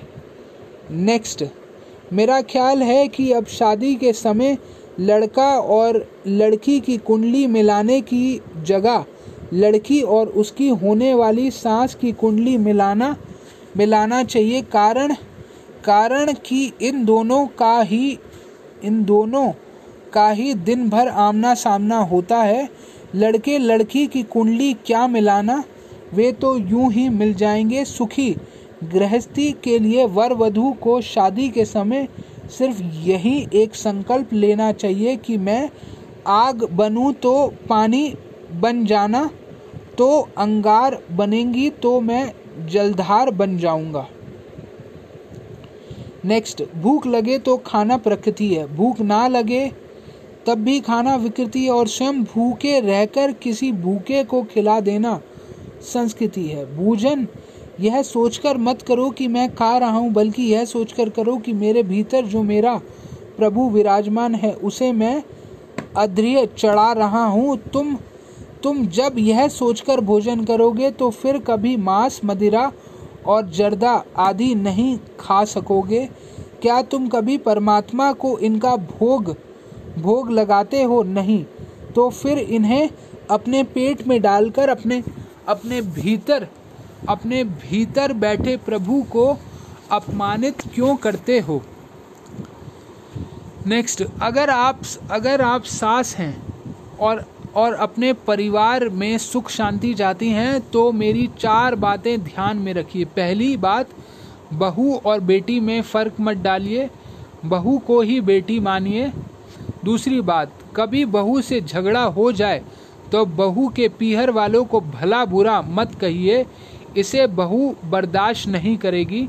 तीसरी बात, मंदिर में बैठकर बहू की बुराई मत करिए, इससे सुलह के सारे दरवाजे बंद हो जाएंगे। चौथी बात, हमेशा ध्यान रखिए कि एक बहू की चाहत क्या होती है, क्योंकि सास भी कभी बहू थी। नेक्स्ट, सुखी जीवन का राज है कि जो तुम्हारे पास है उसका आनंद लो, जो नहीं है उसके पीछे पागल मत बनो। बतौर उदाहरण, तुम्हारी जेब में 90 रुपये हैं तो उसका आनंद लो, 100 रुपये में जो 10 कम है इसका दुख मत करो, 100 करने के चक्कर में मत पड़ो, क्योंकि 100 तो पूरे कभी होंगे नहीं, मगर यह हो सकता है कि जो 90 हैं वे भी चले जाए। सम्राट सिकंदर के भी पूरे 100 नहीं हुए, तो फिर तुम किस खेत की मूली हो? तुम तो मूली भी बहुत मामूली हो। नेक्स्ट, मकानों में जिस प्रकार कई कमरे के साथ एक शौचालय भी होता है और शौचालय में जितना समय एक व्यक्ति देता है उतना ही समय एक व्यक्ति को राजनीति में देना चाहिए। दरअसल जीवन में राजनीति का महत्व शौचालय से ज़्यादा कतई नहीं होना चाहिए। कारण कि फ्रिज में ज़्यादा देर तक रखा हुआ पानी बर्फ बन जाता है और रात दिन राजनीति में रचा बसा आदमी भी बेईमान हो जाता है। नेक्स्ट, अगर आप विद्यार्थी हैं तो मेरी एक नसीहत ध्यान में रखिए। 10वीं और 12वीं कक्षा के इन सालों में सोइए मत, रात दिन पढ़िए, क्योंकि यही 2 साल है जहाँ से कैरियर बनता है। यदि ये 2 साल सोने में निकाल दिए तो फिर ज़िंदगी भर जागना ही जागना है। कारण कि गधा मजदूरी करके जीवन गुजारना होगा और यदि इन सालों में जागकर कठोर परिश्रम करके अध्ययन में सफलता अर्जित कर ली तो फिर जीवन भर आराम से सोना ही सोना है। कारण कि किसी अच्छे पद पर तुम्हारी नियुक्ति होगी और ज़िंदगी आराम से कट रही होगी। नेक्स्ट, मैंने देखा कमरे की छत पर एक छिपकली उल्टी लटकी थी, पूछा क्या बात है, छत से उल्टी क्यों लटकी हो, नीचे क्यों नहीं आती? छिपकली ने कहा, मुनिश्री, इस छत को मैंने संभाल रखा है, अगर मैं यहाँ से हट गई तो यह छत नीचे गिर जाएगी। वह छिपकली और कोई नहीं तुम ही हो। तुम भी तो इस भ्रम में जी रहे हो कि इस घर गृहस्थी को मैंने संभाल रखा है, अगर मैं ना रहा तो सब गुड़मुड़ हो जाएगा। याद रखें, किसी के गुजर जाने से किसी का गुजारा नहीं रुकता। नेक्स्ट, क्रोध करना, किसी से बदला लेना, तो इसमें जल्दबाजी मत करना, बल्कि किसी ज्योतिषी के पास जाना और कहना कि मुझे क्रोध करना है, एक आदमी है जिससे बदला लेना है, जिसके लिए आप अच्छा सा मुहूर्त निकाल कर दीजिए, जब तुम हर शुभ कार्य के लिए मुहूर्त दिखाते हो तो अशुभ कार्य बिना मुहूर्त के क्यों कर लेते हो। वैसे क्रोध के लिए पुण्य नक्षत्र में अमृत योग का बहुमूर्त सबसे बढ़िया है, मगर यह साल में 2 बार ही आता है। अब क्या ख्याल है। नेक्स्ट, तुम जब छोटे थे तो खुद कमाते नहीं थे, तब तुम्हारे पिता तुम्हें खर्च के लिए पॉकेट मनी दिया करते थे। अब जबकि तुम बड़े हो गए हो, खुद कमाने लगे हो और तुम्हारे पिता बूढ़े हो गए हैं, तो अब तुम्हें अपने पिता को पॉकेट मनी देना चाहिए। तुम जो कुछ भी कमाओ उसका एक हिस्सा अपने पिता के हाथ में रख दो और कहो, पूज्य पिताश्री, यह सब कुछ तो आपका ही है। यह भावना पुष्प स्वीकार करें और हमें आशीर्वाद दें। नेक्स्ट, अगर तुम्हारा बेटा अपने ड्राइंग रूम में तुम्हारी सुंदर सी तस्वीर टांग कर रखता है तो इसमें खुश मत होना, बल्कि यह सोचना कि फ़ोटो तो दीवार पर लटक ही गई है, अब पता नहीं कब इस पर माला चढ़ जाए। अतः तस्वीर पर माला चढ़े इससे पहले प्रभु की शरण में आ जाना और प्रभु के नाम की माला फेरने बैठ जाना। माला ही माल है, बाकी का माल काम आने वाला नहीं है। प्रभु अच्छे लगे व सच्चे लगे, इतना ही काफ़ी नहीं, बल्कि प्रभु अपने लगे, यह भी ज़रूरी है। नेक्स्ट, गालियों में भी गीत होते हैं, बस उन्हें खोजने की कला आनी चाहिए। अगर यह कला आ गई तो फिर कोई गाली तुम्हें क्रोधित नहीं कर सकती। बतौर उदाहरण, पति पत्नी में झगड़ा हो गया, पत्नी ने गुस्से में पति को जानवर कह दिया। बाद में पत्नी ने पूछा, मैंने तुम्हें जानवर कहा, बुरा नहीं लगा? पति बोला, नहीं। पत्नी ने पूछा, क्यों? पति ने कहा, तू मेरी जान है ना। पत्नी बोली, हूँ। और मैं तेरा वर हूँ ना? पत्नी बोली, हूँ। तो इस तरह हम और तुम जानवर ही तो हुए ना। नेक्स्ट, समाज गर्त में जा रहा है, इसका एक बड़ा कारण मीडिया है। आज मीडिया मनोरंजन के नाम पर हिंसा और अश्लीलता परोस रहा है। मीडिया सच्चे समाचार की होड़ में अच्छे समाचार भूल गया है। हर सच्चा समाचार अच्छा हो यह जरूरी नहीं। जिन समाचारों से समाज का स्वास्थ्य खराब हो उन्हें ना छापने दिखाने में ही बेहतरी है। समाज के सुधार में मीडिया की अहम भूमिका हो सकती है, मगर दुर्भाग्य है कि लोकतंत्र का यह चौथा स्तंभ भी आज व्यावसायिकता का शिकार होता जा रहा है। नेक्स्ट, गाय आज धर्म नीति है और राजनीति के बीच पिस रही है। जब तक गाय धर्म नीति और राजनीति के जाल से मुक्त नहीं होगी तब तक गौ हत्या को रोका नहीं जा सकता। मेरा मानना है कि अगर हम गाय को धर्म नीति और राजनीति के जंजाल से बाहर निकाल दें तो उसे पूरी तरह से अर्थनीति से जोड़ दें तो स्वतः ही देश में गौ रक्षा आंदोलन सफल हो जाएगा। नेक्स्ट,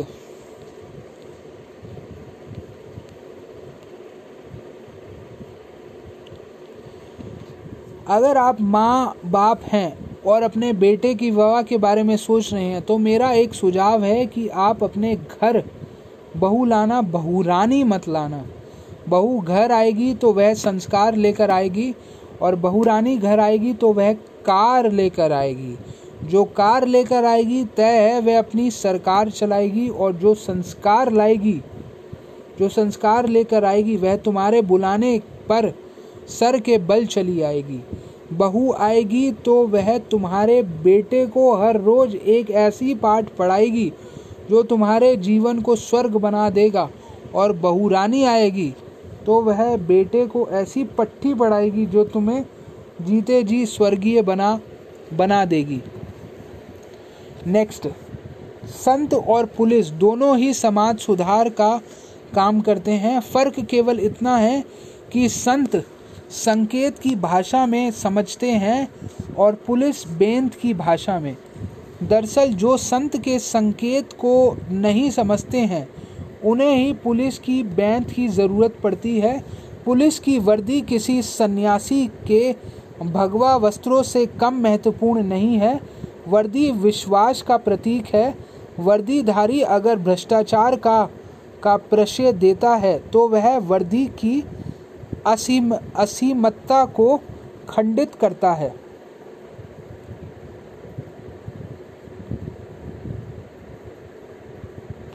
नेक्स्ट, मंदिर और मस्जिद की हैसियत बाथरूम से ज़्यादा कुछ नहीं है। दरअसल मंदिर और मस्जिद एक आध्यात्मिक बाथरूम है। जिस तरह घर में बाथरूम में हम तन की गंदगी को धोते हैं, वैसे ही मंदिर और मस्जिद में मन की मालिनता को धोना चाहिए। बाथरूम से तुम नहा धोकर बाहर निकलते हो तो एकदम तरोताज़ा होकर निकलते हो। ऐसा ही ताजगी, विनम्रता और शांति मंदिर मस्जिद के बाहर निकलने के बाद तुम्हारे चेहरे पर झलकनी चाहिए। नेक्स्ट, दान और स्नान एकांत में होना चाहिए। जैसे तुम स्नान सड़क या चौराहे पर नहीं वरन बंद बाथरूम में करते हो, वैसे ही दान पुण्य गुप्त होना चाहिए।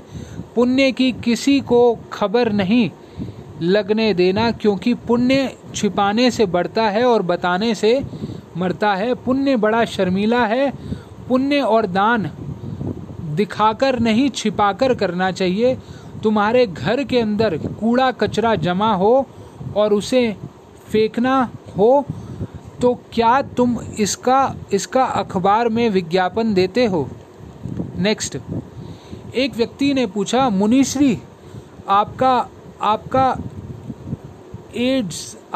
एड्स मैंने कहा, भाई जिसकी ड्रेस ही नहीं उसका एड्स कहाँ से होगा? दिगंबर जैन मुनि विदाउट ड्रेस और विदाउट एड्स होता है। संत मुनि का अपना कोई घर नहीं होता, वह तो भक्तों के दिलों में वास करता है। यह कितना बड़ा आश्चर्य है कि जिनका अपना कोई पता नहीं है कि वहीं लोगों को उनकी जिंदगी की असली मंजिल का पता बताते हैं।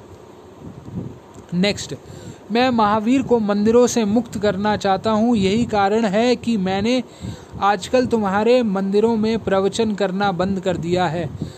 मैं तो शहर के व्यवस्थम चौराहों पर प्रवचन करता हूँ, क्योंकि मैं महावीर को चौराहे पर खड़ा देखना चाहता हूँ। मेरी एक आकांक्षा है कि महावीर जैनों से मुक्त हो, ताकि उनका संदेश, उनकी चर्या, उनका आदर्श जीवन दुनिया के सामने आ सके।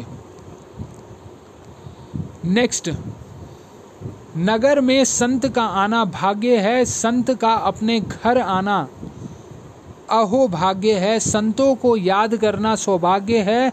संत हमें याद करें, यह परम भाग्य है। खुद संत हो जाना, यह महाभाग्य है। इतना सब होते हुए भी हम ना सुधरें तो यह दुर्भाग्य है।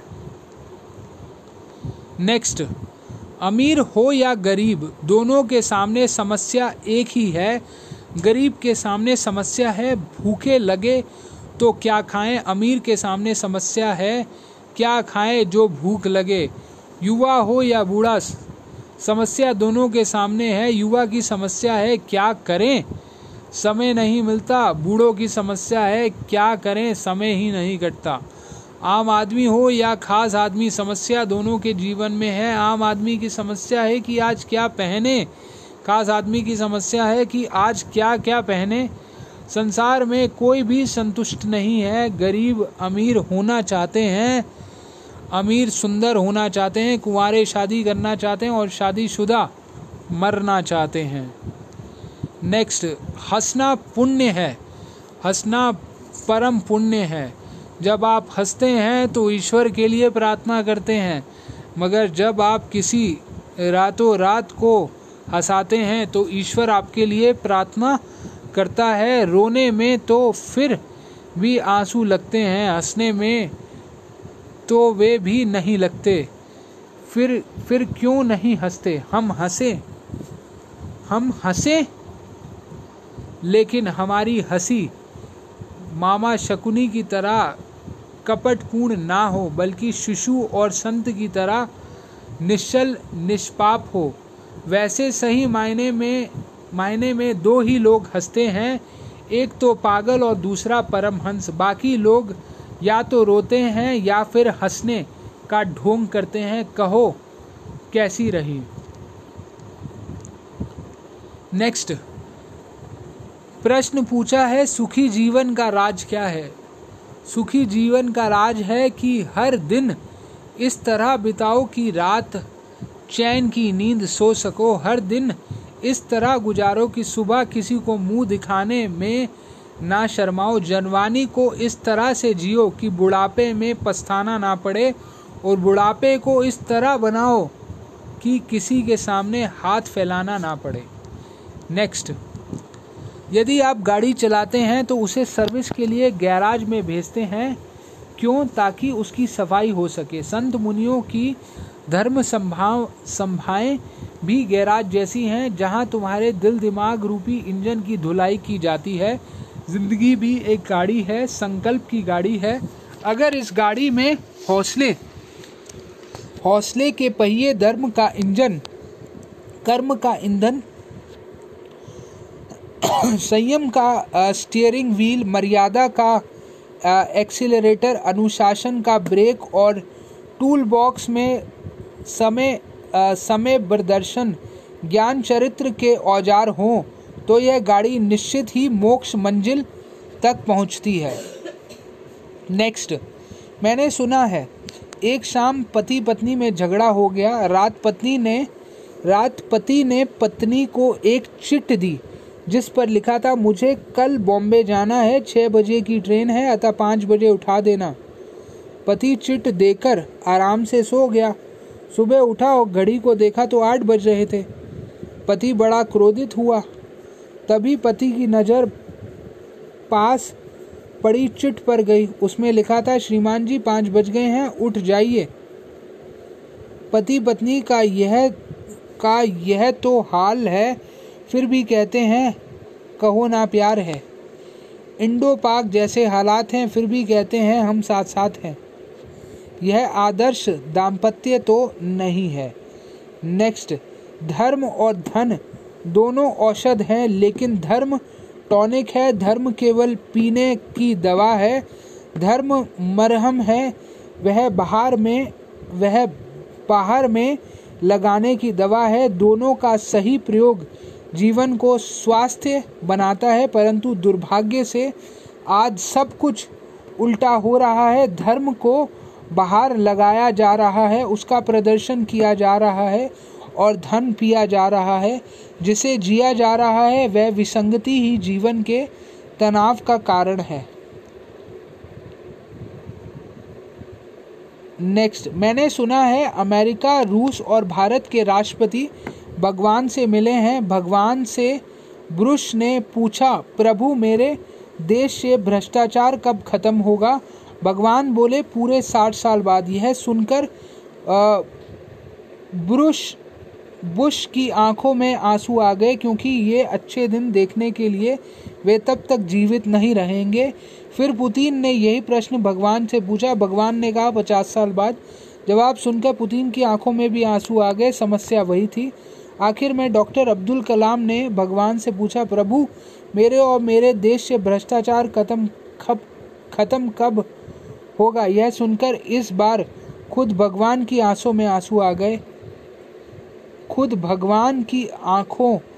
आंसू आ गए। इसका मतलब।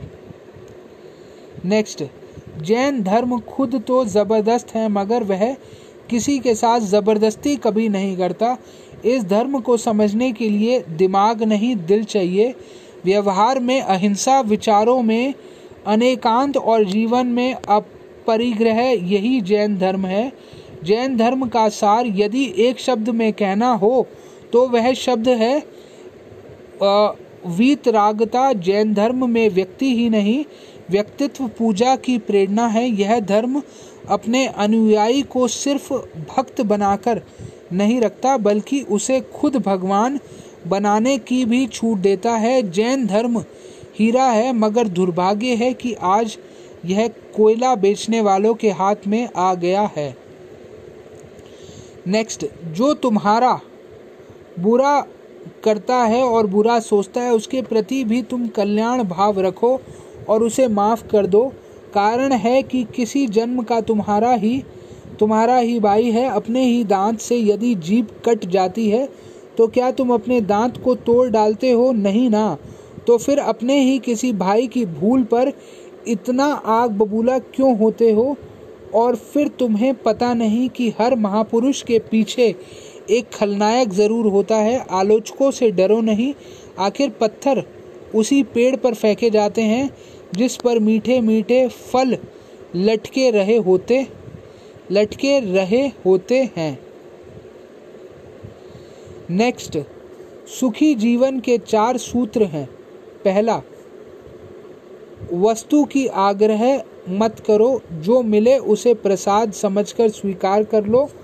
दूसरा, जुबान से विग्रह मत करो, क्योंकि मुख से एक गलत शब्द निकल जाए तो रामायण होते महाभारत हो जाता है। और तीसरा, संपत्ति के लिए परिग्रह मत करो, क्योंकि अति परिग्रह और अति परिचय अतत दुख का कारण बनता है। चौथा, किसी भी व्यक्ति के प्रति पूर्वाग्रह से ग्रसित होकर व्यवहार मत करो, क्योंकि रात भर में दोस्त दुश्मन और दुश्मन दोस्त बन सकता है। नेक्स्ट, चींटी बहुत छोटा जीव है।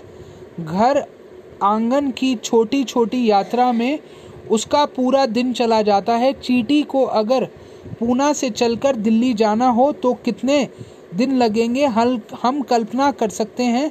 लेकिन वही नन्ही सी चींटी यदि किसी व्यक्ति का पल्ला पकड़ ले या किसी व्यक्ति के वस्त्रों पर चढ़ जाए और वह व्यक्ति दिल्ली जाने वाली ट्रेन में बैठे तो बिना प्रयास की चींटी अगले दिन दिल्ली पहुंच जाती है।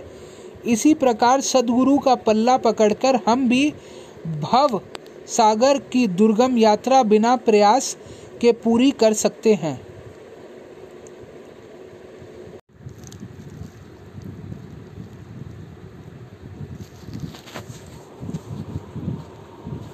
मैं हर रोज़ एक प्रार्थना करता हूँ और चाहता हूँ कि तुम भी यह प्रार्थना ज़रूर करो। मैं प्रार्थना करता हूँ कि हे प्रभु, दुनिया में हर रोज़ एक ऐसा आदमी ज़रूर पैदा हो जिसमें महावीर बुद्ध जैसा संकल्प हो, रामकृष्ण जैसा गौरव हो, कुंदकुंद कबीर जैसी साधना हो, गांधी विवेकानंद जैसी सरलता हो। और दुनिया में हर रोज़ एक ऐसा आदमी ज़रूर मेरे जिसे महावीर जैसी मृत्यु उपलब्ध हो, जिसकी मृत्यु लोगों के लिए दिवाली का उत्सव बन जाए, महावीर निर्वाण महोत्सव बन जाए। जीना सीखना है तो गीता से सीखो और मरना सीखना है तो महावीर से सीखो।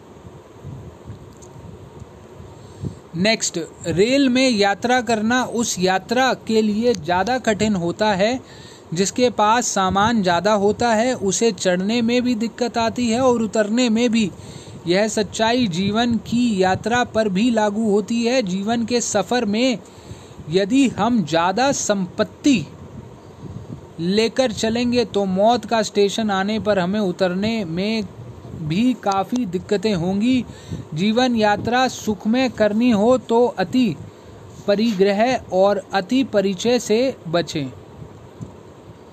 नेक्स्ट, दुनिया में 3 देव हैं, ब्रह्मा विष्णु महेश। ब्रह्मा जन्मदाता है इसलिए लोग उन्हें पूछते हैं, विष्णु पालक और महेश संहारक इसलिए लोग उन्हें सिर झुकाते हैं। ब्रह्मा में विष्णु और विष्णु में महेश नहीं समा सकते। लेकिन दुनिया में माँ एक ऐसा तत्व है जिसमें ब्रह्मा भी है, विष्णु भी है और महेश भी है। माँ जन्म देती है लेकिन ब्रह्मा है, संतान को पालती है इसलिए विष्णु है, और संस्कार देकर उसका उद्धार करती है इसलिए महेश भी है। 9 घंटे 5 किलो का पत्थर पेट पर बांध कर देखो, पता लग जाएगा कि माँ क्या होती है। संत ने द्वार पर दस्तक दी और आवाज लगाई, भिक्षा देही। एक नन्ही बालिका बाहर आई, बोली बाबा हम गरीब हैं, हमारे पास देने को कुछ नहीं है। संत बोले बेटी मना मत कर, अपने आंगन की धूल ही दे दे। लड़की ने एक मुट्ठी धूल उठाई और भिक्षा पात्र में डाल दी। शिक्षा ने पूछा गुरुजी धूल भी कोई भिक्षा है, आपने धूल देने को क्यों कहा? संत बोले बेटे अगर वह आज ना कह देती तो फिर कभी नहीं दे पाती, आज धूल दी है तो क्या हुआ? दान के संस्कार तो पड़ गए, आज धूल दिल दी है, कल फल फूल भी देगी, दाता बनकर जाओ। नेक्स्ट, रात सोने से पहले आज की समीक्षा करें, आज जो ठीक बन पड़ा उसकी प्रशंसा करें, उसे उपलब्धि माने और जो गलत हुआ उसके लिए पश्चाताप करें। आज हुई गलतियों की भरपाई करने के लिए कल के कार्यक्रम में कुछ ऐसे तथ्य जोड़ें जो खोदे गए गड्ढों को पाट कर समतल कर सकें। मौत को ताला तो नहीं जो सकता है, मगर सुधारा तो जा ही सकता है। नेक्स्ट, महावीर वाणी है तू अपनी चिंता कर, दुनिया की चिंता करने के लिए तो दुनिया भरी पड़ी है, पर तुझे छोड़कर कोई दूसरा तेरी चिंता करने वाला नहीं है, और आदमी है कि दूसरों की चिंता में मरा जा रहा है। मेरे बच्चों का क्या होगा, बच्चों के बच्चों का क्या होगा? क्यों भाई तेरे बच्चों के बच्चे क्या विकलांग पैदा होंगे? तू इस बात की चिंता मत कर कि मेरे बाद व्यापार को कौन संभालेगा, व्यापार तो चाबी बच्चे कोई भी संभाल लेगा। तू इस बात की चिंता कर कि दुर्गति में तुझे कौन संभालेगा। नेक्स्ट, खाली मत बैठिए, अपने मन और तन को किसी नेक कार्य में लगा कर रखिए। निठल्ला बैठा आदमी जल्दी बूढ़ा होता है, जब आदमी थककर बैठ जाता है तो बीमारी उस पर बैठ जाती है और फिर वह आदमी किसी काम का नहीं रहता। थककर बैठ जाने से तो इंसान की किस्मत भी बैठ जाती है। सेवानिवृत्ति होने के बाद भी सेवा कार्य में लगे रहिए, बीते कल को याद कर पछताते ना रहिए और ना ही भविष्य की आशंका की छाया भूत से डरिए, बल्कि सुबह जब सो कर उठो तो हिम्मत से उठिए और सोचिए आज ही सत्य है। नेक्स्ट, मक्खन में फंसे हुए बाल को निकालना सहज है, परंतु सूखे हुए गोबर से कंडे में फंसे बाल को निकालना बड़ा कठिन है। ज्ञानी के शरीर में रहने वाला जीव मक्खन के गोले में फंसे बाल जैसा है, वह मृत्यु के समय सहजता से प्राण छोड़ देता है, लेकिन अज्ञानी मृत्यु के समय रोता है क्योंकि उसके प्राण वासना में अटक जाते हैं और यही वासना उसे फिर परिवार में खींच लाती है। माताएं बहनें कहती हैं जरा मुन्ना को देखना, बिल्कुल दादाजी पर गया है, दादाजी पर नहीं, दादाजी ही हैं जो पोता बनकर फिर आ गए। नेक्स्ट, जैनियों के पास महावीर स्वामी का बढ़िया माल है लेकिन पैकिंग घटिया है, जबकि जमाना पैकिंग का है। जैन समाज या तो अपने मंदिरों के दरवाजे जन जन के लिए खोले या फिर महावीर को मंदिरों की दीवारों से निकालकर आम आदमी तक लाएं, चौराहों पर लाने से मेरा यह कहना कतई नहीं है कि मैं मर्यादाताओं से खेल रहा हूँ। हमें दो में से किसी एक को चुनना होगा, या तो महावीर तक हर आदमी को पहुँचने का हक देना होगा या फिर महावीर को हर आदमी तक पहुँचाना होगा। आपका क्या ख्याल है? नेक्स्ट, आज के आदमी के पास सुख और सुविधा के लिए यूं तो बहुत कुछ है, आपके पास टीवी सेट है, डिनर सेट है, डायमंड सेट है, सोफ़ा सेट है, टीवी सेट है, सिर्फ एक माइंड अपसेट है और बाकी सब सेट है। आदमी का दिमाग विचारों का विश्वविद्यालय बना हुआ है और दिमाग में एक अंतहीन महाभारत मचा हुआ है। हर ओर टेंशन है, टेंशन का इलाज मेडिसिन नहीं मेडिटेशन है।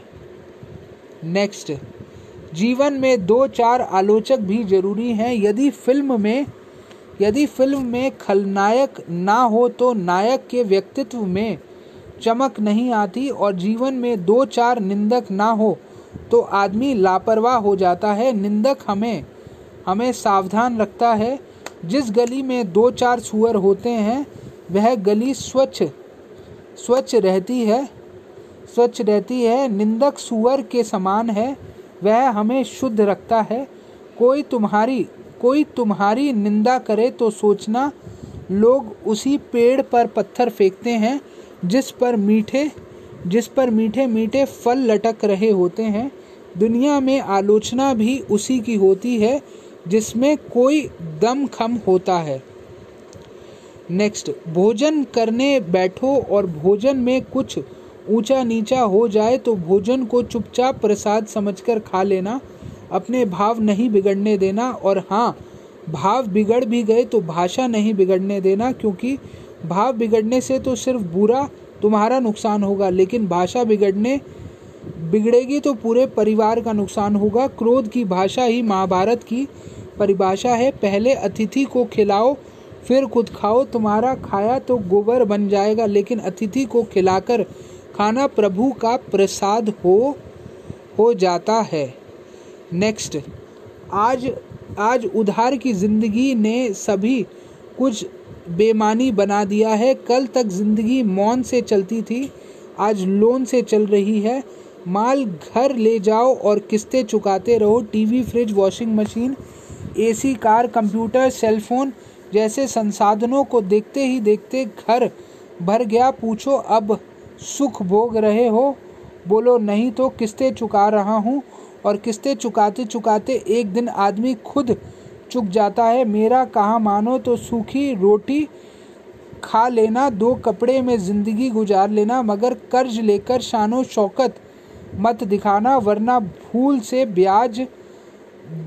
मूल से ब्याज बढ़ जाएगा। ध्यान रहे, क्रोध, घाव, आग और कर्ज को कभी कभी मत समझना। नेक्स्ट, पत्नी ने पूछा, अगर मैं मर गई तो तुम क्या करोगे? पति ने कहा, ऐसा कैसे हो सकता है, मैं तुम्हें मरने नहीं दूंगा। पत्नी ने कहा, वह तो ठीक है, मगर कल्पना करो मैं मर गई तो तुम क्या करोगे? पति ने कहा, क्या करूंगा, मैं तो बस पागल ही हो जाऊंगा। पत्नी बोली, सच? पति बोला, बिल्कुल सच। पति ने खुश होकर पूछा, तो इसका मतलब तुम दूसरी शादी नहीं करोगे? पति मुस्कुराया और बोला, अब पागल आदमी का क्या भरोसा, वह तो कुछ भी कर सकता है, इसी का नाम संसार है। नेक्स्ट, जैन धर्म दुनिया का सबसे परिपक्व और सर्वश्रेष्ठ धर्म है, लेकिन इसके अनुयायी जैन अपने धर्म के आचरण में अभी कच्चे हैं। जैन धर्म के पाठ अपरिग्रह का है, लेकिन ठाठ परिग्रह का है।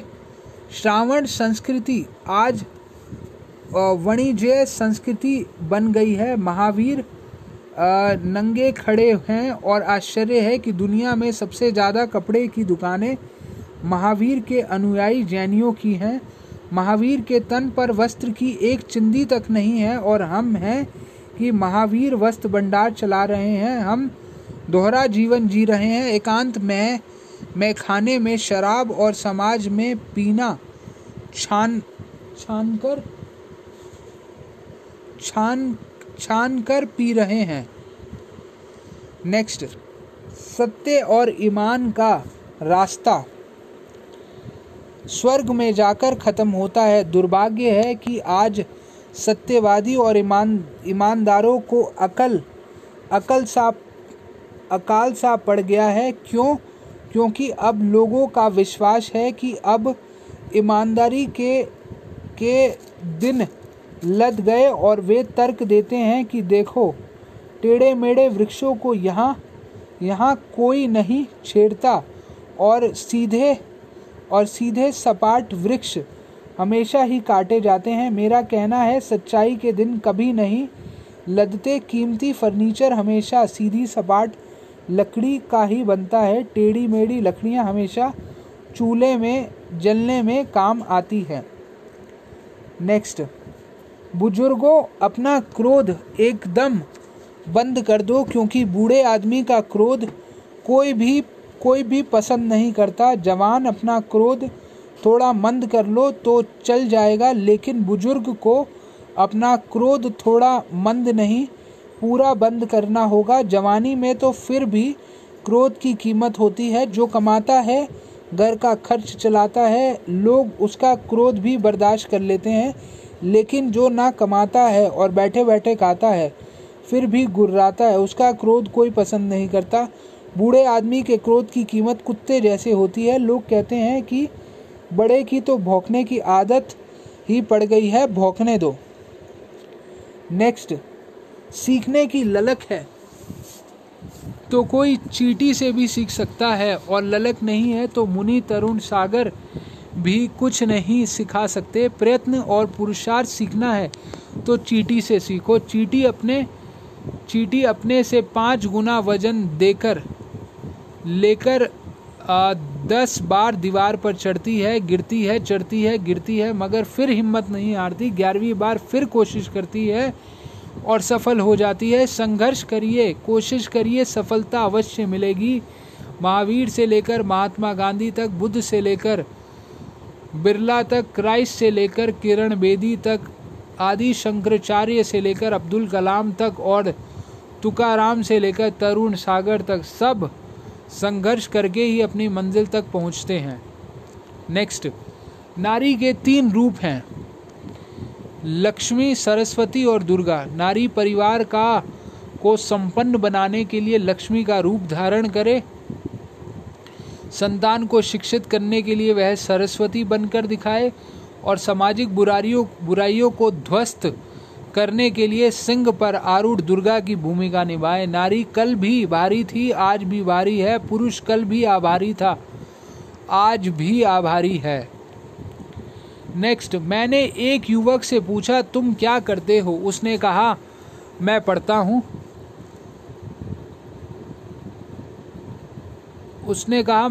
हूँ। तुम पढ़ाई क्यों करते हो? पास होने के लिए।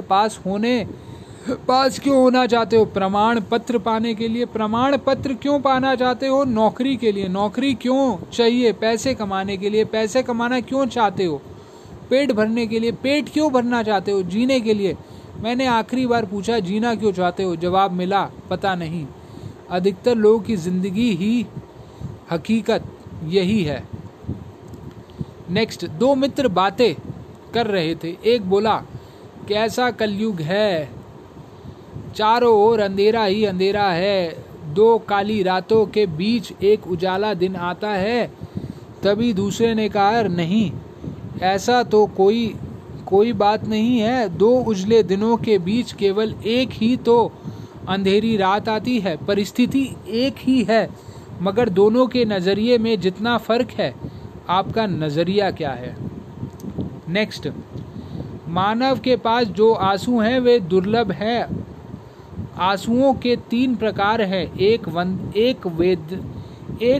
वेदना के आंसू, जब कोई पाप करने के बाद आंसू निकल आए तो ये वेदना के आंसू होते हैं। अपने किसी प्रिय के खो जाने पर उसकी याद में आंसू निकल आए तो वे विरह के आंसू होते हैं। और प्रभु को पुकारते पुकारते भक्ति में आंसू निकल आए तो वे वंदना के आंसू होते हैं।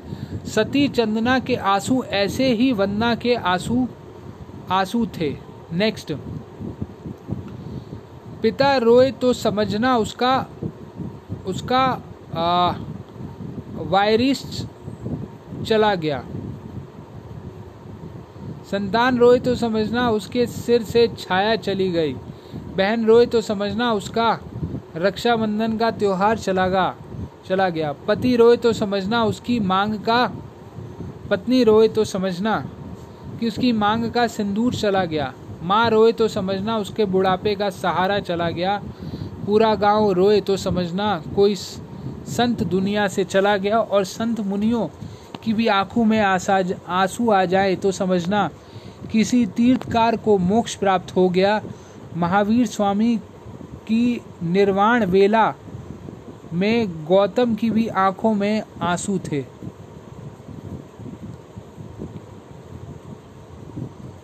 नेक्स्ट, क्रोध बुरा नहीं है, क्रोध को जीभ का साथ मिल जाना बुरा है। अगर क्रोध को जीभ का साथ ना मिले तो क्रोध ना के बराबर रह जाता है, और मन में पैदा हुए क्रोध को जीभ का साथ मिल जाए तो जीवन में महाभारत मच जाता है। क्रोध को जीभ का साथ देना बंद कर दो, मैं गारंटी लेता हूँ जीवन के आधे झगड़े आज और अभी खत्म हो जाएंगे। क्रोध अंगारा है, आप जलधारा बनिए, शांति के सागर बनिए, आश्चर्य शांति सागर बनिए। नेक्स्ट, मंदिर तुम्हारा ही प्रतिरूप है।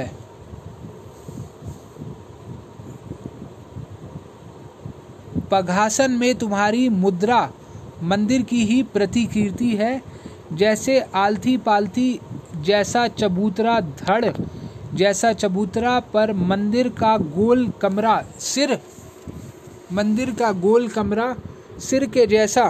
सिर के जैसा गुंबद, जुड़े जैसा कलश, कान और आँख जैसी खिड़कियाँ, मुख जैसा दरवाज़ा, आत्मा जैसी मूर्ति और मन जैसा पुजारी। तुम्हारी देह मंदिर में विदेही परमात्मा बैठा है, उस परमात्मा को पहचानना ही इस देह मंदिर की प्राण प्रतिष्ठा है।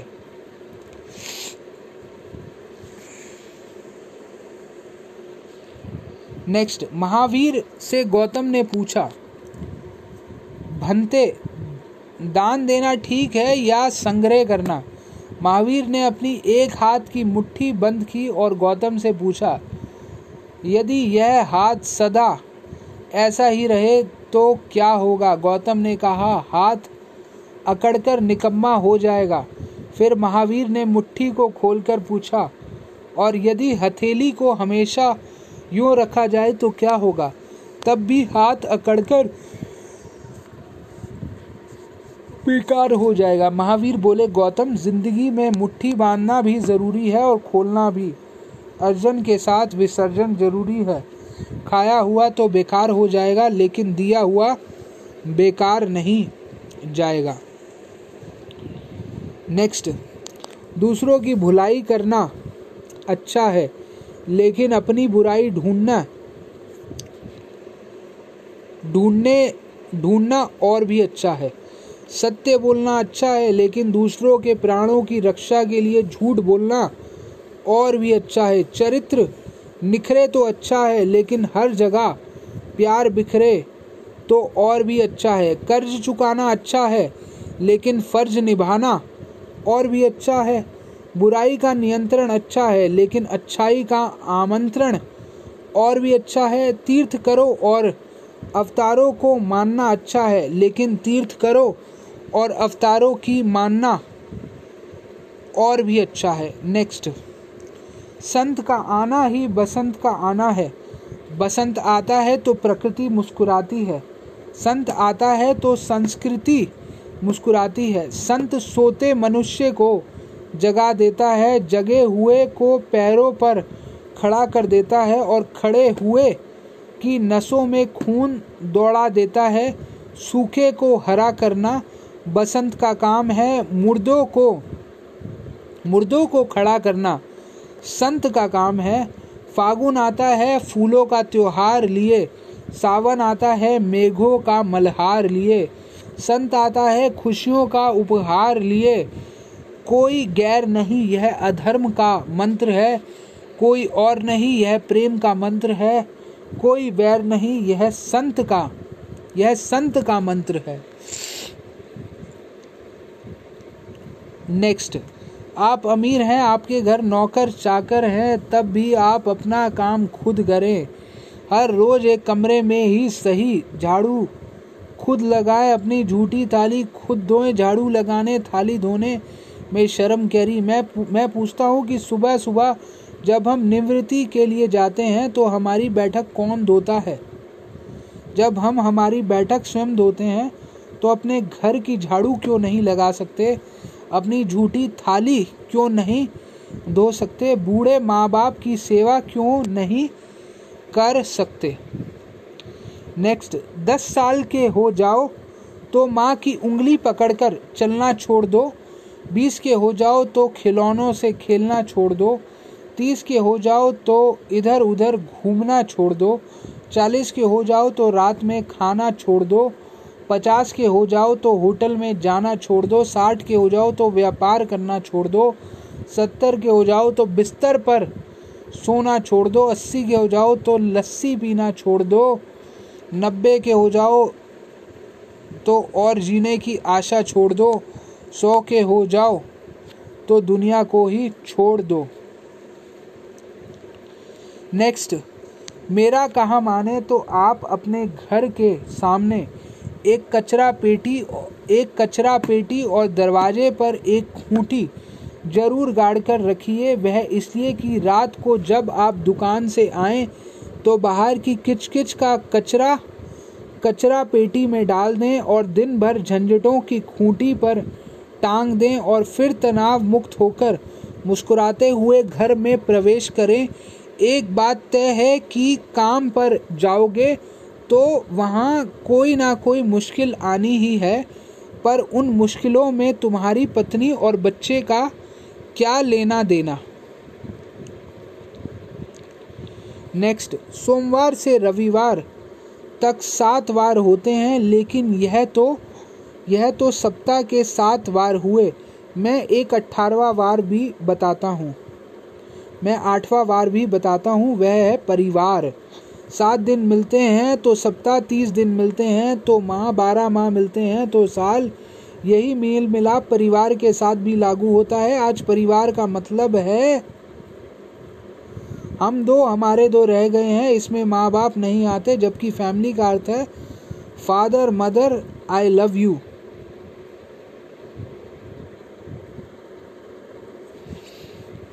नेक्स्ट, सत्य विश्व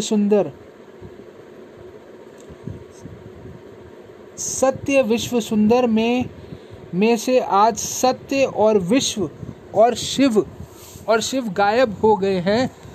अब सिर्फ सुंदर ही शेष बचा है। आज ओल्ड से ओल्ड आदमी को भी लेटेस्ट से लेटेस्ट फैशन चाहिए। हमारे समाज में स्त्रियों के लिए 16 श्रृंगार की बात कही गई है, किंतु जब से श्रृंगार फैशन बन गया है तब से वह बाजारू हो गया है। श्रृंगार और फैशन में उतना ही अंतर है जितना कि झरने के पानी और मिनरल वाटर में। वस्त्र भी श्रृंगार का एक महत्वपूर्ण अंग है।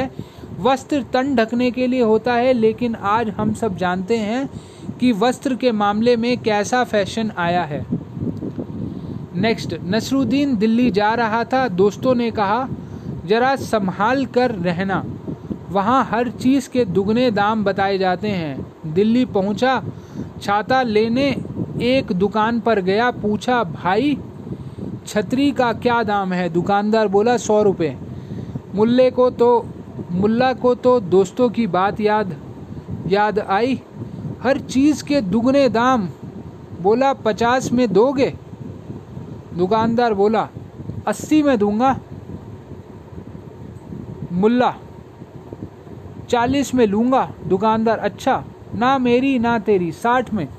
मुल्ला मैं तो 30 दूंगा। अब तो दुकानदार चिढ़ गया और गुस्से में बोला मुफ्त में ले लो। मुल्ला ने कहा बड़े मियाँ तब तो मैं एक नहीं दो लूँगा। आदमी का मन भी ऐसा ही है। नेक्स्ट, कुछ लोग हैं जो संत मुनियों के पास जाते हैं और कहते हैं मुनिश्री मेरा हाथ देख लीजिए। मैं कहता हूँ संत मुनियों को अपना हाथ दिखाने की कोई ज़रूरत नहीं है, बस संत मुनियों का हाथ अपने सिर पर रखवा लीजिए, सब कुछ ठीक हो जाएगा। आप उनके चरण कमल की वंदना कीजिए, जिससे उनके नयन कमल आप पर पड़ेंगे और वे अपने कर कमल से आशीष प्रदान करेंगे। जिससे तुम्हारा मुख कमल प्रसन्नता से खिल उठेगा।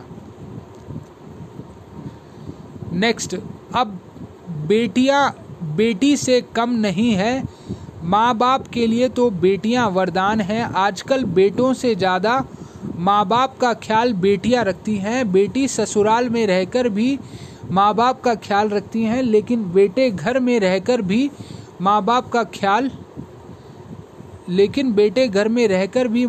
का ख्याल ससुराल में बेटी को कोई भला बुरा कह दे तो चुपचाप सह लेगी, लेकिन उसके माँ बाप को कोई कुछ कह दे तो वह झांसी की रानी की तरह सामने आ जाती है। और उधर बेटों के सामने की बहू माँ बाप को गालियाँ देती है तो निकम्मे बेटे ही चुप्पी नहीं टूटती। नेक्स्ट, कोई अच्छा कार्य करे तो उसका श्रेय अपने पास नहीं रखना, उसका श्रेय अपने माँ बाप को दे देना, अपने प्रभु अपने गुरु को दे देना। श्रेय अपने पास रखोगे तो इससे अहंकार पैदा होगा और कभी कोई काम बिगड़ जाए तो उसकी जिम्मेदारी खुद अपने ऊपर ले लेना। इससे भूल सुधार तो हो ही जाएगा, एक बड़े पाप से भी बच जाओगे। लेकिन तुम इतने बेईमान हो कि कुछ भी अच्छा हुआ तो कहते हो मेरी वजह से हुआ है, और कभी कुछ बुरा हो तो उसके लिए किसी और को जिम्मेदार ठहराते हो। यह कैसी नाइंसाफी है।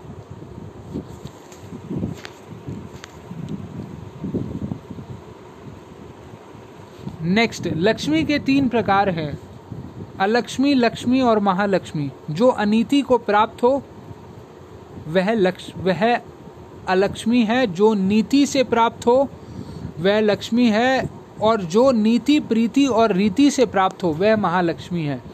अलक्ष्मी विनाश को लाती है, लक्ष्मी विलास को लाती है और महालक्ष्मी विकास को लाती है। आप अनीति के धन से पत्नी को सोने के कंगन तो पहना सकते हो, लेकिन यह भी मुमकिन है कि इसके लिए आपको लोहे की हथकड़ियाँ पहननी पड़ जाएं। कहिए क्या ख्याल है।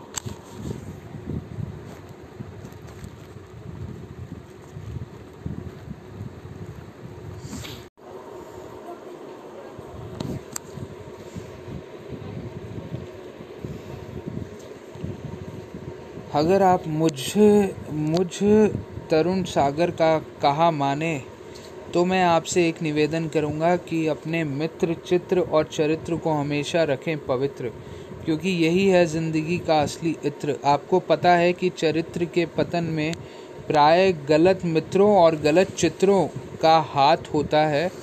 गलत मित्र और गलत चित्र को नष्ट करने वाला अमूल शास्त्र है, अथवा यूँ कहूँ कि कभी खाली ना जाने वाला ब्रह्म शास्त्र है। नेक्स्ट, व्यापार में नुकसान हो जाए तो जी मत जलाना, सोचना अन्याय का धन घर में आया होगा,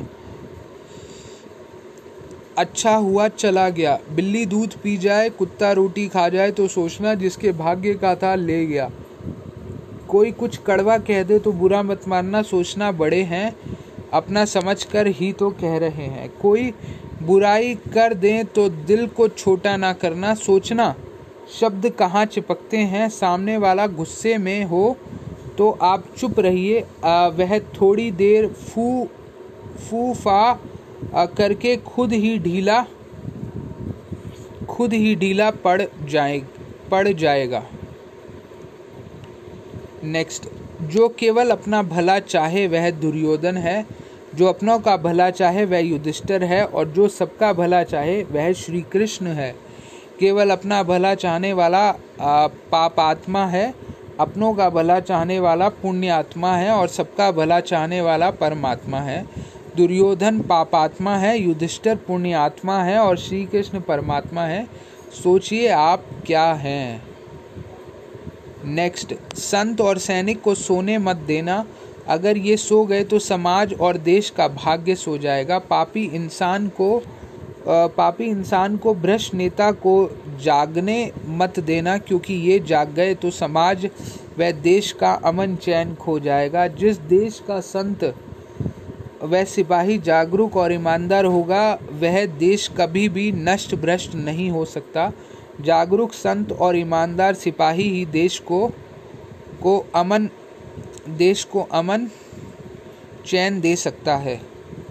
मैं तरुण सागर तुमसे यह नहीं कहता कि घर बाजार छोड़कर भाग जाओ, मैं तो यह कहता हूँ कि 24 घंटे में से 23 घंटे 55 मिनट घर बाजार के लिए दे देना, कोई हर्ज नहीं, पर 5 मिनट के लिए 5 मिनट अपने लिए निकालना, ध्यान प्रार्थना के लिए भी निकालना। ज़िंदगी के आखिर में तुम पाओगे कि ध्यान में बैठकर तुमने जो समय गुजारा है सिर्फ वही बचा है, बाकी सब गवा दिया। नेक्स्ट, मंगल ग्रह पर जीवन है या नहीं, दुनिया में इस बात पर बहस चल रही है, लेकिन जीवन में मंगल है या नहीं इस बात की किसी को फिक्र नहीं है। मैं निवेदन करूंगा कि मंगल पर जीवन ढूंढने के बजाय जीवन में यदि मंगल ढूंढा जाए तो ज़्यादा बेहतर होगा। जीवन मंगल है, मगर हमारी नासमझी के कारण वह दंगल बना हुआ है। नेक्स्ट, पत्नी और पैसे भक्ति के साधन हैं, भोग के साधन नहीं है। गृहस्थ जीवन में अकेला पुरुष हो या अकेली स्त्री को समुचित भक्ति नहीं हो सकती। पुरुष को स्त्री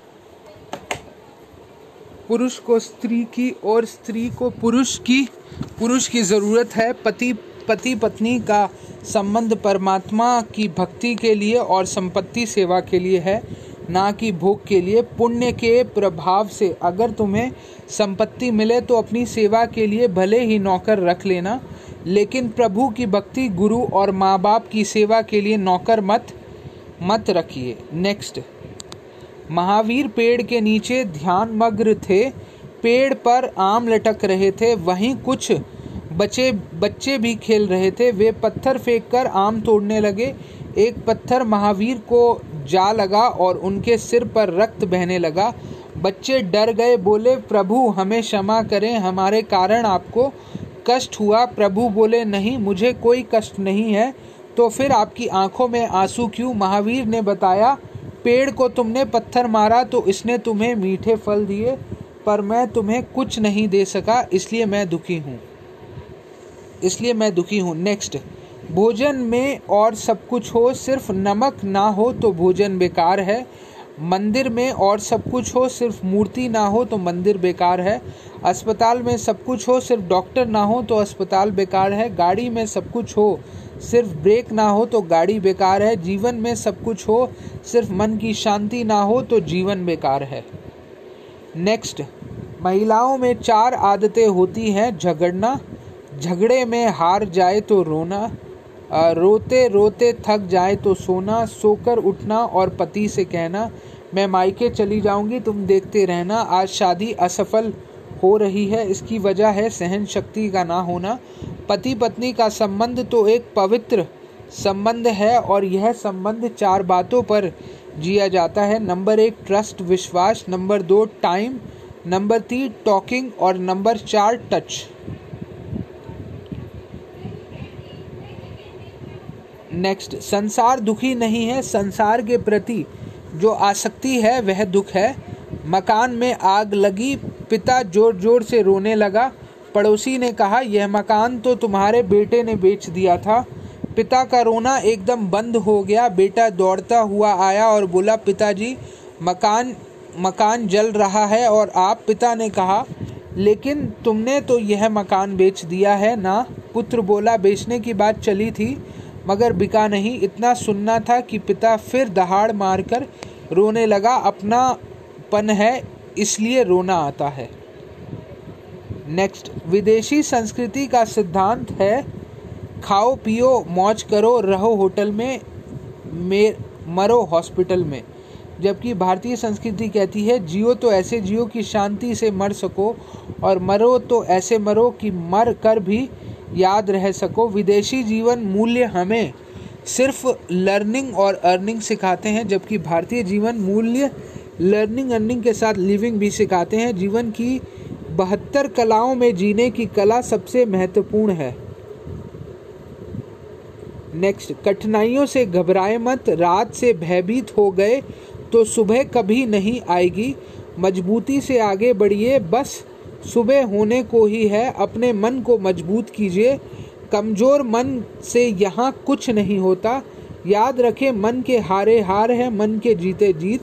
जो मन से हार गया समझ लो उसकी नैया डूब गई, और जो मन से मजबूत हो गया समझ लो वह सिकंदर बन गया। नेक्स्ट, बाप ने सोचा गरीबी क्या होती है, बेटे को दिखाना चाहिए। बेटे को लेकर वह गांव गया, 2 दिन गरीबी के बीच रहा। पूछा, बेटे गांव में गरीबों को देखकर क्या सीखा? बेटा बोला, पिताजी हमारे पास एक कुत्ता है, उनके पास 4 कुत्ते हैं, वे हमसे कितने अमीर हैं। हम हर चीज़ बाज़ार से लाकर खाते हैं, वे खुद उगाते हैं, वे हमसे कितने अमीर हैं। हमें एसी में भी नींद नहीं आती, वे कहीं भी सो जाते हैं और हमसे कितने अमीर हैं। पिताजी अच्छा हुआ हम गांव गए, वरना हमें पता ही नहीं चलता कि हम कितने गरीब हैं।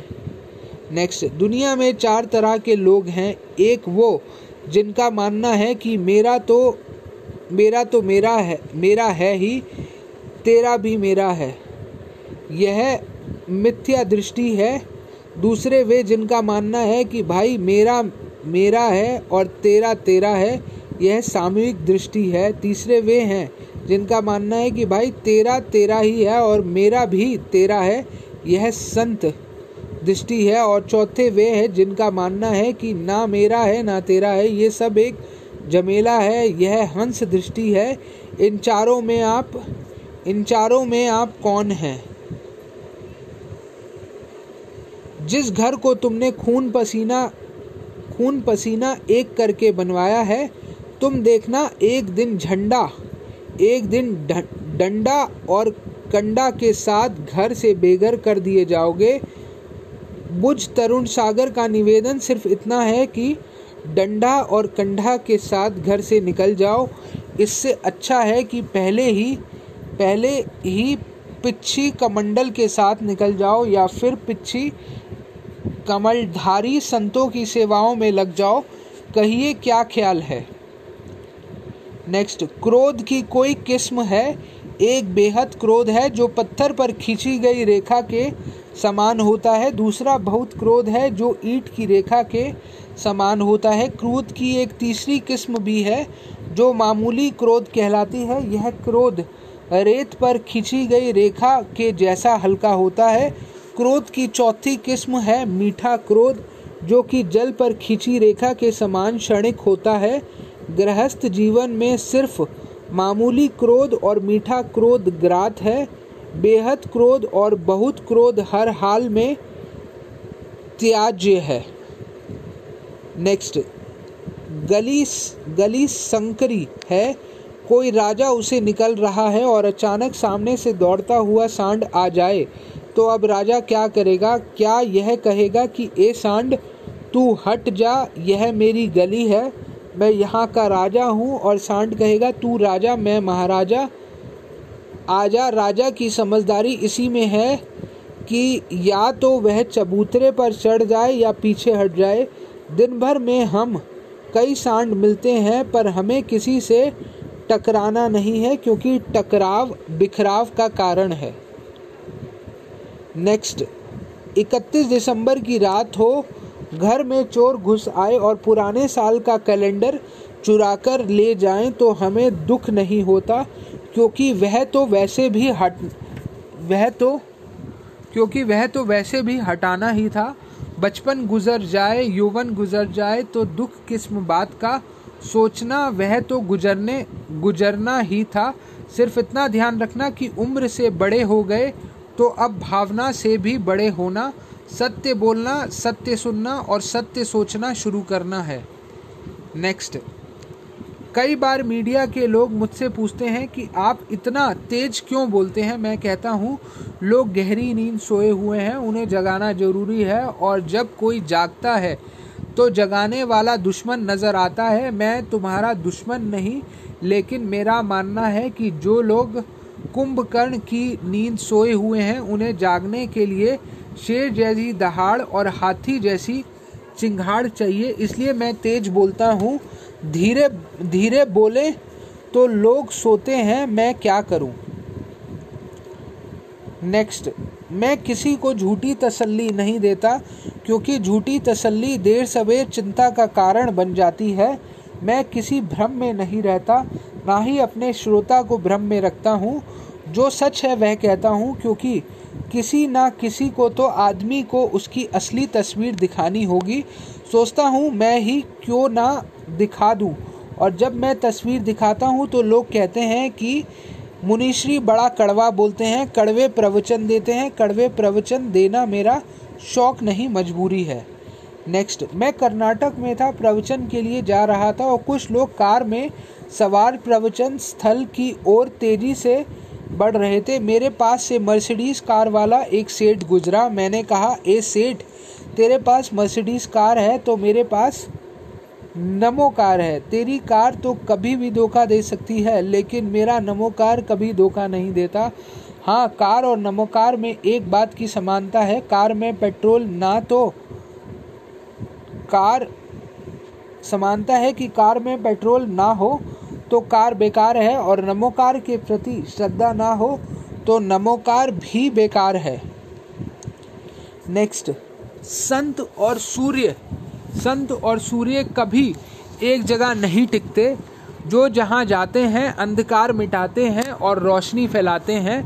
संत बहता पानी और चलती हवा जैसा होता है। संत तो सुगंध है, सुगंध फैलाने का काम हवा का है। संत की महिमा बताने का काम श्रावक का है। संत एक नई सुबह का आगाज़ है। जो साधना में है वो संत है, जो साधना में नहीं है तो समझना पेट भरने वालों की जमात है। नेक्स्ट, पैसा जेब में रखो, दिमाग में नहीं। दिमाग में पैसा रखोगे तो दिमाग होगा सातवें आसमान पर और तुम होगे सातवें नरक में, और पैसा जेब में होगा तो दुनिया तो होगी तुम्हारी जेब में और तुम होगे दुनिया की जेब में। पैसा जेब में है तो पैसा हाथ का मैल है, और पैसा दिमाग में है तो पैसे के सामने रिश्ते नाते सब फेल हैं। पैसा कुछ हो सकता है, बहुत कुछ हो सकता है, पर सब कुछ नहीं। नेक्स्ट, एक आदमी था, गंगा किनारे खड़ा था। सर्दी का मौसम था। सर्दी की वजह से नहाना नहीं चाहता था कि अचानक उसका पाँव फिसल गया और वह गंगा में गिर गया। परंतु गिरते गिरते वह जोर से चिल्लाया, हर हर गंगे।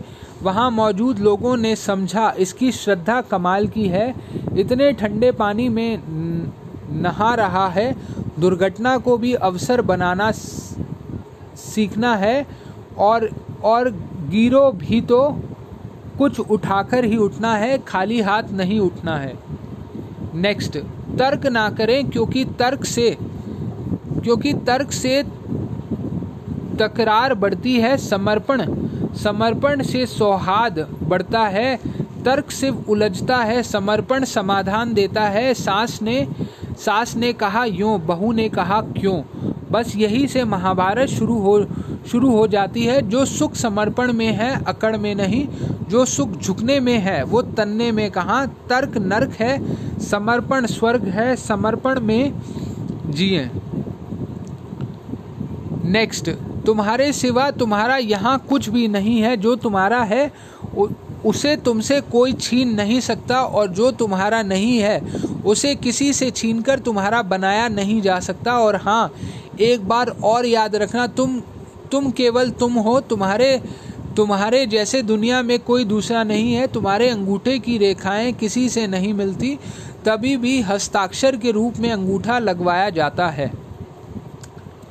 नेक्स्ट, दिन की शुरुआत प्रसन्नता और प्रणाम से करिए। जो व्यक्ति सुबह उठते ही 1 मिनट भी मुस्कुराता है उसे पूरे दिन का पावर टॉनिक मिल जाता है, और जो व्यक्ति माँ बाप, गुरु और प्रभु के चरणों में घुटने टिकाता है। उसे जिंदगी में कभी किसी के सामने घुटने नहीं टेकने पड़ते। जिसके पास दुआओं की दौलत है, सही मायने में वही अमीर है।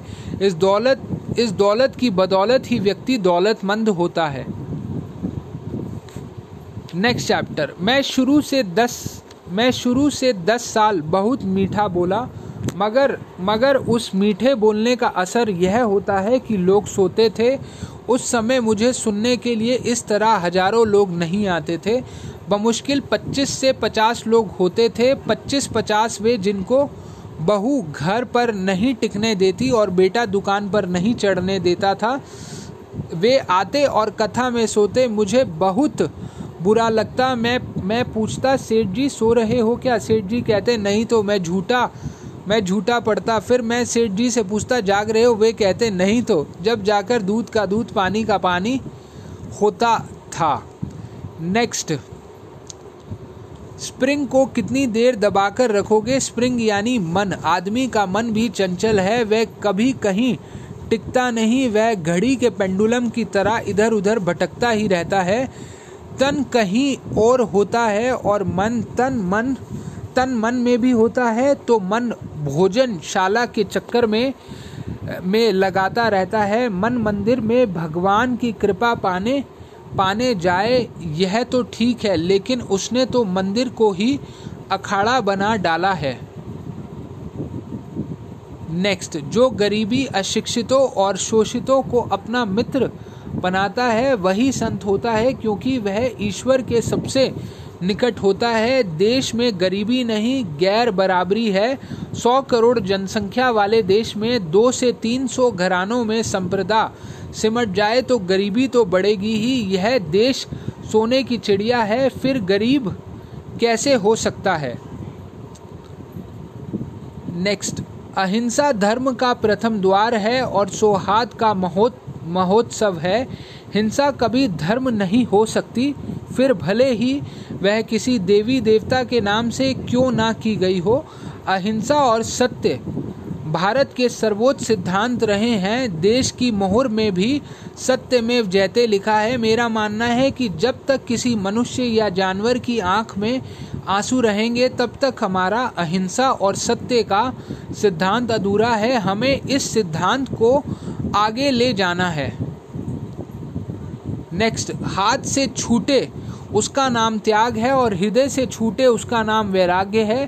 त्याग से वैराग्य बड़ा है। जो तन और धन को संभालने में लगा हो वह संसारी है, और जो मन और जीवन को संभालने में लगा है वह सन्यासी है। अपना तन और धन परिवार को दे देना कोई चिंता नहीं, मगर अपना मन सिवाय अपने प्रभु की ओर किसी को मत देना। मन दुनिया को दिया तो मन खट्टा हो जाएगा। मन पर मर्जी सिर्फ मालिक की रखना। मीरा भक्ति में मृग थी, भजन गा रही थी। सभा में कोई संगीतज्ञ बैठा रहा होगा। संगीतज्ञ के हिसाब से भजन में लय ताल में तालमोल नहीं बैठ रहा होगा, सो उसने सामने दीवार पर लिख दिया राग में गाया करो। मीरा की समृद्धि टूटी, भजन पूरा हुआ। सामने लिखा पड़ा तो मीरा ने उसमें एक शब्द जोड़ दिया, अनुराग में गाया करो। राग में गाने से जगत प्रसन्न होता है, अनुराग में गाने से जगदीश प्रसन्न होता है। अब क्या करना है, निर्णय तुम्हें करना है। जीवन में कैसा भी दुख और कष्ट आए पर भक्ति मत छोड़िए। क्या कष्ट आता है तो आप भोजन करना छोड़ देते हैं? क्या बीमारी आती है तो आप सांस लेना छोड़ देते हैं? नहीं ना। फिर जरा सी तकलीफ आने पर आप भक्ति करना क्यों छोड़ देते हैं? कभी भी दो चीज़ मत छोड़िए, भजन और भोजन। भोजन छोड़ दोगे तो जिंदा नहीं रहोगे, भजन छोड़ दोगे तो कहीं के नहीं रहोगे। सही मायने में भजन ही भोजन है। नेक्स्ट। वस्त्र गंदा हो गया तो साबुन से धो लेंगे, लेकिन मन गंदा हो तो मन को धोने के लिए सत्संग है। सत्संग के साबुन से मन धुलता है। लोग मंदिर जाते हैं तो कपड़े बदल कर जाते हैं, साफ़ सुथरे कपड़े पहन कर जाते हैं। लेकिन मैं कहना चाहता हूँ सिर्फ कपड़े बदल कर ना जाइए, बल्कि अपना मन भी बदल कर जाइए। कारण कि प्रभु तुम्हारे कपड़े नहीं देखते, वह तुम्हारे मन को देखते हैं कि कैसा शुद्ध मन लाया है। नेक्स्ट, गायक और वादक में तालमेल होना चाहिए। दोनों में तालमेल होगा तो संगीत में रस आएगा, मन झूम उठेगा। तालमेल नहीं होगा तो संगीत महज शोरगुल बनकर रह जाएगा। सुखी दाम्पत्य जीवन के लिए पति पत्नी में भी तालमेल जरूरी है। दोनों के स्वभाव, विचार और पसंद के में सामंजस्य जरूरी है। अगर इनमें 36 का आंकड़ा रहा तो घर में महाभारत अवश्य भावी। पति पत्नी का स्वभाव पानी की तरह हो जो हर जगह घुल मिल जाए। नेक्स्ट, संत ने एक व्यक्ति से समय पूछा। व्यक्ति दुष्ट स्वभावी था। उसने संत के सिर पर एक डंडा मारा और कहा, बाबा 1 बज रहा है। संत दुखी होने के बजाय बड़े खुश हुए, खुशी के मारे नाचने लगे। किसी ने पूछा, बाबा पागल हो गए हो क्या? उसने डंडा मारा और आप नाच रहे हो क्यों? संत ने कहा, मैं प्रभु को धन्यवाद दे रहा हूँ कि अच्छा हुआ 1 घंटे पहले समय नहीं पूछा, वरना 12 डंडे मारते। जो हर हाल में राजी है उसे कोई दुखी नहीं कर सकता। नेक्स्ट चैप्टर, सच्चा भगत दुनिया की परवाह नहीं करता। दुनिया उसके विषय में क्या सोचती है, क्या बोलती है, उसे फिक्र नहीं होती। वह तो परमात्मा से कहता है, हे प्रभु जिसमें तेरी रजा है उसमें मुझको मज़ा। जगत और भगत में कभी मेल नहीं हो सकता। जगत साधनों में जीता है और भगत साधनों में जीता है। साधनों में जीने वाला मौत पाता है और साधना में जीने वाला मोक्ष पाता है। नेक्स्ट, गलती करो, गलतियाँ करो, 2 बार करो, 4 बार करो, बस ध्यान रखो कि एक गलती को दोबारा मत करो। गलतियाँ उन्हीं से होती हैं जो कुछ करने की कोशिश करते हैं। गिरते भी वही हैं जो चलते हैं। गलती से सबक लो, गलती से सबक ना लेना सबसे बड़ा गधापन है। गलती से गिरो भी तो बॉल की तरह जो ज़मीन पर गिरती है तो फिर उछल पड़ती है, ना कि उस मिट्टी की लोंदे की तरह जो गिरता है और वहीं चिपक जाता है। गलती को सुबह सुबह मत दोहराओ, दोहराना ही है तो दोपहर के बाद। नेक्स्ट, कुदरत की व्यवस्था है कि तुम माँ बाप का चुनाव तो नहीं कर सकते, लेकिन अपने दोस्तों का चुनाव तो कर ही सकते हैं। जो बुरी आदत में डाले, व्यसन सिखाए और बुरे समय में साथ छोड़ दे, वह कभी सच्चा दोस्त नहीं हो सकता। जो रक्षा करे, भली बात सिखाए और संबल दे, वही सच्चा दोस्त है। फिर भले ही वह कड़वा बोलता हो, मैं तुम्हारी पीठ नहीं थपथपाऊंगा, मेरे पास आओगे तो कोड़े ही बरसेंगे।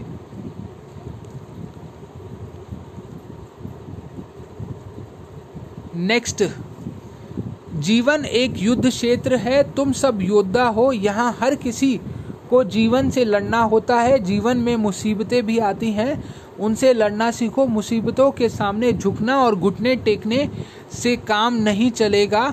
जीवन में आई चुनौतियाँ भी एक चुनाव है, चुनाव का सामना तो करना ही होगा। हालांकि यह पैराशूट लेकर विमान से कूदने जैसा साहस भरा काम है। तुम्हें इस निराश के चक्र से बाहर निकलना होगा कि मैं कुछ नहीं कर सकता। नेक्स्ट चैप्टर, क्रोध इंसान का सबसे बड़ा दुश्मन है।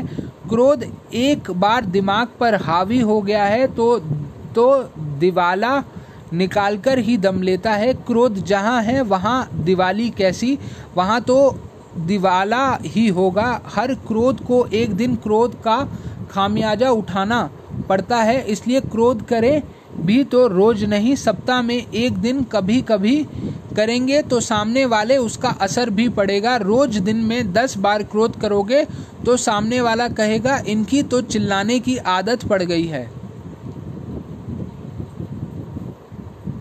नेक्स्ट, जिसे सोने के लिए नींद की गोली नहीं खानी पड़ती और जागने के लिए अलार्म की ज़रूरत नहीं पड़ती, वह दुनिया का सबसे सुखी इंसान है। जो फ़र्ज निभाता है लेकिन किसी का कर्जदार नहीं है, वह सुखी है। जो अपनी मेहनत पर भरोसा रखता है और हर परिस्थिति में मुस्कुराता है, वह सुखी है। आज पानी पिलाने के लिए नौकर, खाना बनाने के लिए नौकर, झाड़ू पोछा लगाने के लिए नौकर, माँ बाप बूढ़े हो गए हो तो उनकी सेवा के लिए नौकर। मुझे तो डर लगता है कि कहीं कल ऐसा ना हो तो पत्नी से प्यार करने के लिए भी नौकर रखना पड़े। नेक्स्ट, चोर कई प्रकार के होते हैं। जो ताला तोड़कर माल ले जाएं वो चोर हैं। जो मेहनत कम करें मुनाफा ज़्यादा लें वो चोर हैं। जो अतिथि को बिना खिलाए पहले खुद खाए वो चोर है। जो जिसका है उसका हक ना दें वो चोर हैं। जो माँ बाप की सेवा ना करें वो चोर हैं। जो आंगन आए भिखारी को भिक्षा ना दें वो चोर हैं। जो अपने हिस्से का काम किए बिना खाएं वो चोर हैं। पति पुत्र पिता होकर भी अपने पति कर्तव्य पुत्र कर्तव्य पिता कर्तव्य को ना निभाए वो चोर। अब आप बताएं आप कौन से चोर हैं। नेक्स्ट, मन को कमज़ोर मत करो, हिम्मत मत हारो। शरीर कमज़ोर हो और मजबूत हो तो काम चल जाएगा, लेकिन मन कमज़ोर हो और शरीर मजबूत हो तो काम नहीं चलेगा। ज़िंदगी में चुनौतियाँ तो मिलेंगी। कालीदास को चुनौतियाँ मिली, तुलसीदास को चुनौतियाँ मिली, कबीरदास को चुनौतियाँ मिली, तुम्हें भी चुनौतियाँ मिलेंगी। प्रकृति ने हमें कुछ करने का जन्म दिया है, इसलिए मन को कभी कमज़ोर मत होने दें। मन को छोटा नहीं, विश्वास भरा बनाइए।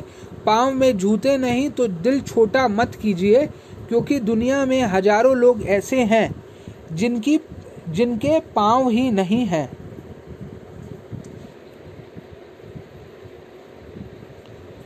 बच्चों को जंगल के पौधे की तरह बनाएं, घर के गमलों की तरह नहीं, ताकि कोई उन्हें पानी ना भी दे तब भी वे अपने बलबूते फल फूल सके।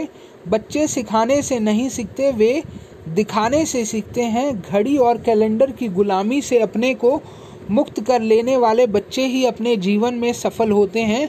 सफलता के लिए जीवन में लाइन ऑफ कंट्रोल ज़रूरी है। जीवन में कितने भी ऊंचे उठ जाओ तो भी अपने धर्म को मत त्यागो। नेक्स्ट, दुनिया में सब चोर ही चोर हैं, बस फ़र्क इतना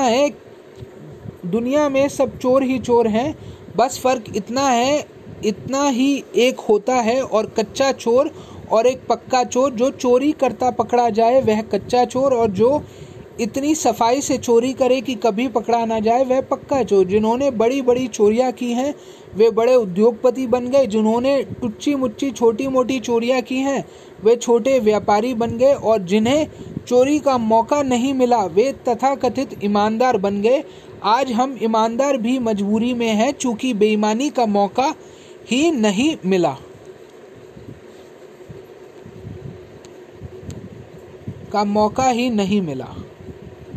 नेक्स्ट, पति पत्नी के रिश्ते का आधार आपसी विश्वास है। हालांकि हर रिश्ता विश्वास की बुनियाद पर टिका है, पर इस रिश्ते में विश्वास सर्वोपरि है।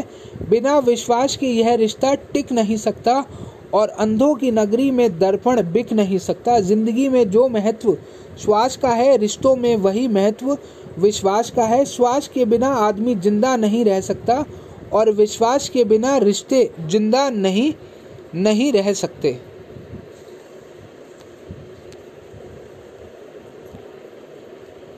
नेक्स्ट, धर्म और युवा दोनों एक ही सिक्के के दो पहलू हैं। महावीर पृथ्वी के पहले दार्शनिक हैं जिन्होंने धर्म को युवा से जोड़ा, क्योंकि धर्म के लिए ऊर्जा चाहिए और युवा ऊर्जा का भंडार है। धर्म बुढ़ापे की औषधि नहीं, युवा होने का टॉनिक है। युवा शब्द को पलट दे तो वायु बनता है। जो वायु की तरह गतिशील है वह वायु है। नदी को छुट्टी, हवा और विश्राम, और सूर्य को कोई अपेक्षा नहीं। ठीक इसी तरह युवा के लिए कुछ भी असंभव नहीं। नेक्स्ट, एक सज्जन मुझसे कह रहे थे कि क्रोध जाता नहीं, क्या करूं? मैंने कहा कुछ मत कर, सिर्फ एक काम कर, जब भी क्रोध आए अपने नौकर को 100 रुपये दे दिया कर। दिन में 20 बार क्रोध करना और रात में हिसाब लगाना कि नौकर को कितने रुपए दिए। अगले दिन कोशिश होगी कि 1500 रुपये ही जाएं और एक दिन कोशिश करोगे कि 100 रुपये ही जाएं और फिर सोचोगे 100 भी क्यों फोकट में आते हैं, भला ये भी क्यों जाए। याद रखो क्रोध बड़ा महंगा सौदा है। नेक्स्ट, एक राजा बीमार पड़ गया, उपचार किया लेकिन ठीक नहीं हुआ। किसी ने कहा राजा को ऐसे व्यक्ति के वस्त्र पहनाओ जो हर तरह से सुखी हो, राजा ठीक हो जाएगा। सैनिक ऐसे व्यक्ति की तलाश में चारों दिशाओं में दौड़े लेकिन सब तरफ निराश ही हाथ लगी, क्योंकि हर व्यक्ति किसी ना किसी रूप में दुखी था। एक दिन मंत्री ने दूर से देखा कि एक व्यक्ति चला आ रहा है, उसके चेहरे पर संतुष्टि और आनंद झलक रहा था। वह संसार का सबसे सुखी इंसान लग रहा था, लेकिन वह व्यक्ति जब पास आया तो मंत्री देखकर हतप्रभ रह गया, क्योंकि वह एक दिगंबर मुनि था। नेक्स्ट, सच्चाई 2 तरह की होती है, व्यवहारिक सच्चाई और वास्तविक सच्चाई। ये बीवी बच्चे मकान दुकान मेरे हैं, यह व्यवहारिक सच्चाई है। वास्तविक सच्चाई तो यह है कि ये शरीर भी तेरा नहीं है। सिकंदर को इस सच्चाई का अनुभव जीवन के अंतिम क्षणों में हुआ। उसने अपने आदमियों को आदेश दिया कि जब मेरी अर्थी निकाली जाए तो मेरे दोनों हाथ अर्थी से बाहर रखें, ताकि दुनिया देख सके कि सिकंदर ने बटोरा तो बहुत पर खाली हाथ जा रहा है। नेक्स्ट, तुम्हारे लिए कुछ भी असंभव नहीं है, तुम ऐसा क्यों सोचते हो मैं यह नहीं कर पाऊंगा? मैं कहता हूँ तुम्हारे लिए कुछ भी नामुमकिन नहीं है। इन नकारात्मक विचारों के ऊपर आज ही फुल स्टॉप लगा दीजिए। आज, अभी और इसी वक्त, हर रात सोने से पहले और सुबह काम शुरू करने से पहले कहिए मैं कर सकता हूँ, मुझे करना चाहिए, मैं करूँगा। I can, I must, I will. इस वाक्य को अपना आदर्श बनाएं और इस विश्वास के साथ आगे बढ़िए कि कुछ भी आपकी पहुँच के बाहर नहीं है। नेक्स्ट, एक सुस्त इंसान था, खेत में मज़े से पड़ा था। किसी ने कहा भाई खेती क्यों नहीं करते? सुस्त इंसान ने उससे पूछा उससे क्या होगा? हित चिंतक ने कहा अरे भाई खेती होगी तो बहुत सारी कमाई होगी। आलसी बोला ज़्यादा कमाई हो जाएगी तो क्या होगा? व्यक्ति बोला घर परिवार होगा। वह व्यक्ति बोला उससे क्या होगा? उस समझदार आदमी ने कहा फिर आराम से रहना। आलसी ने करवट बदलते हुए कहा तो अभी मैं क्या कर रहा हूँ? इस तरह के मूर्खे और मुर्दा से समाज और देश का भला होने वाला नहीं। नेक्स्ट, आपने अपने पति से कई बार झगड़ा किया होगा, अब मेरे कहने पर एक बार झगड़ा और करो। अगर तुम्हारा पति शराब पीता है, गुटखा खाता है, सिगरेट पीता है, जुआ खेलता है, तो अपने पति से साफ साफ कह दो तो अपनी बुरी आदत सुधारो, वरना इस घर में या तो आप रहेंगे या मैं रहूँगी। जिस तरीके से आप सुधार सकती हैं वही तरीका अपनाएं, क्योंकि आप पति की अर्धांगिनी है। धर्म पत्नी वही है जो अपने पति को धर्म के रास्ते पर ले जाए।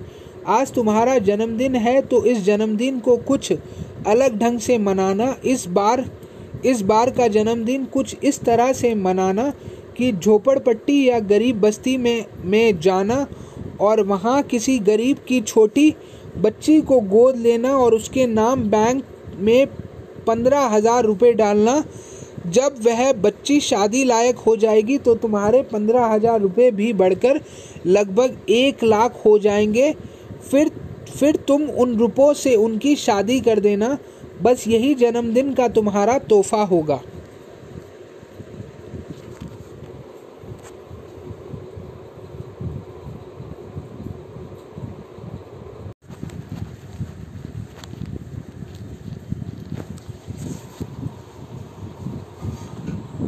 मुनिश्री पत्नी से मेरी बनती नहीं, बच्चों से भी बनती नहीं, नौकर चाकर से भी मेरी बनती नहीं।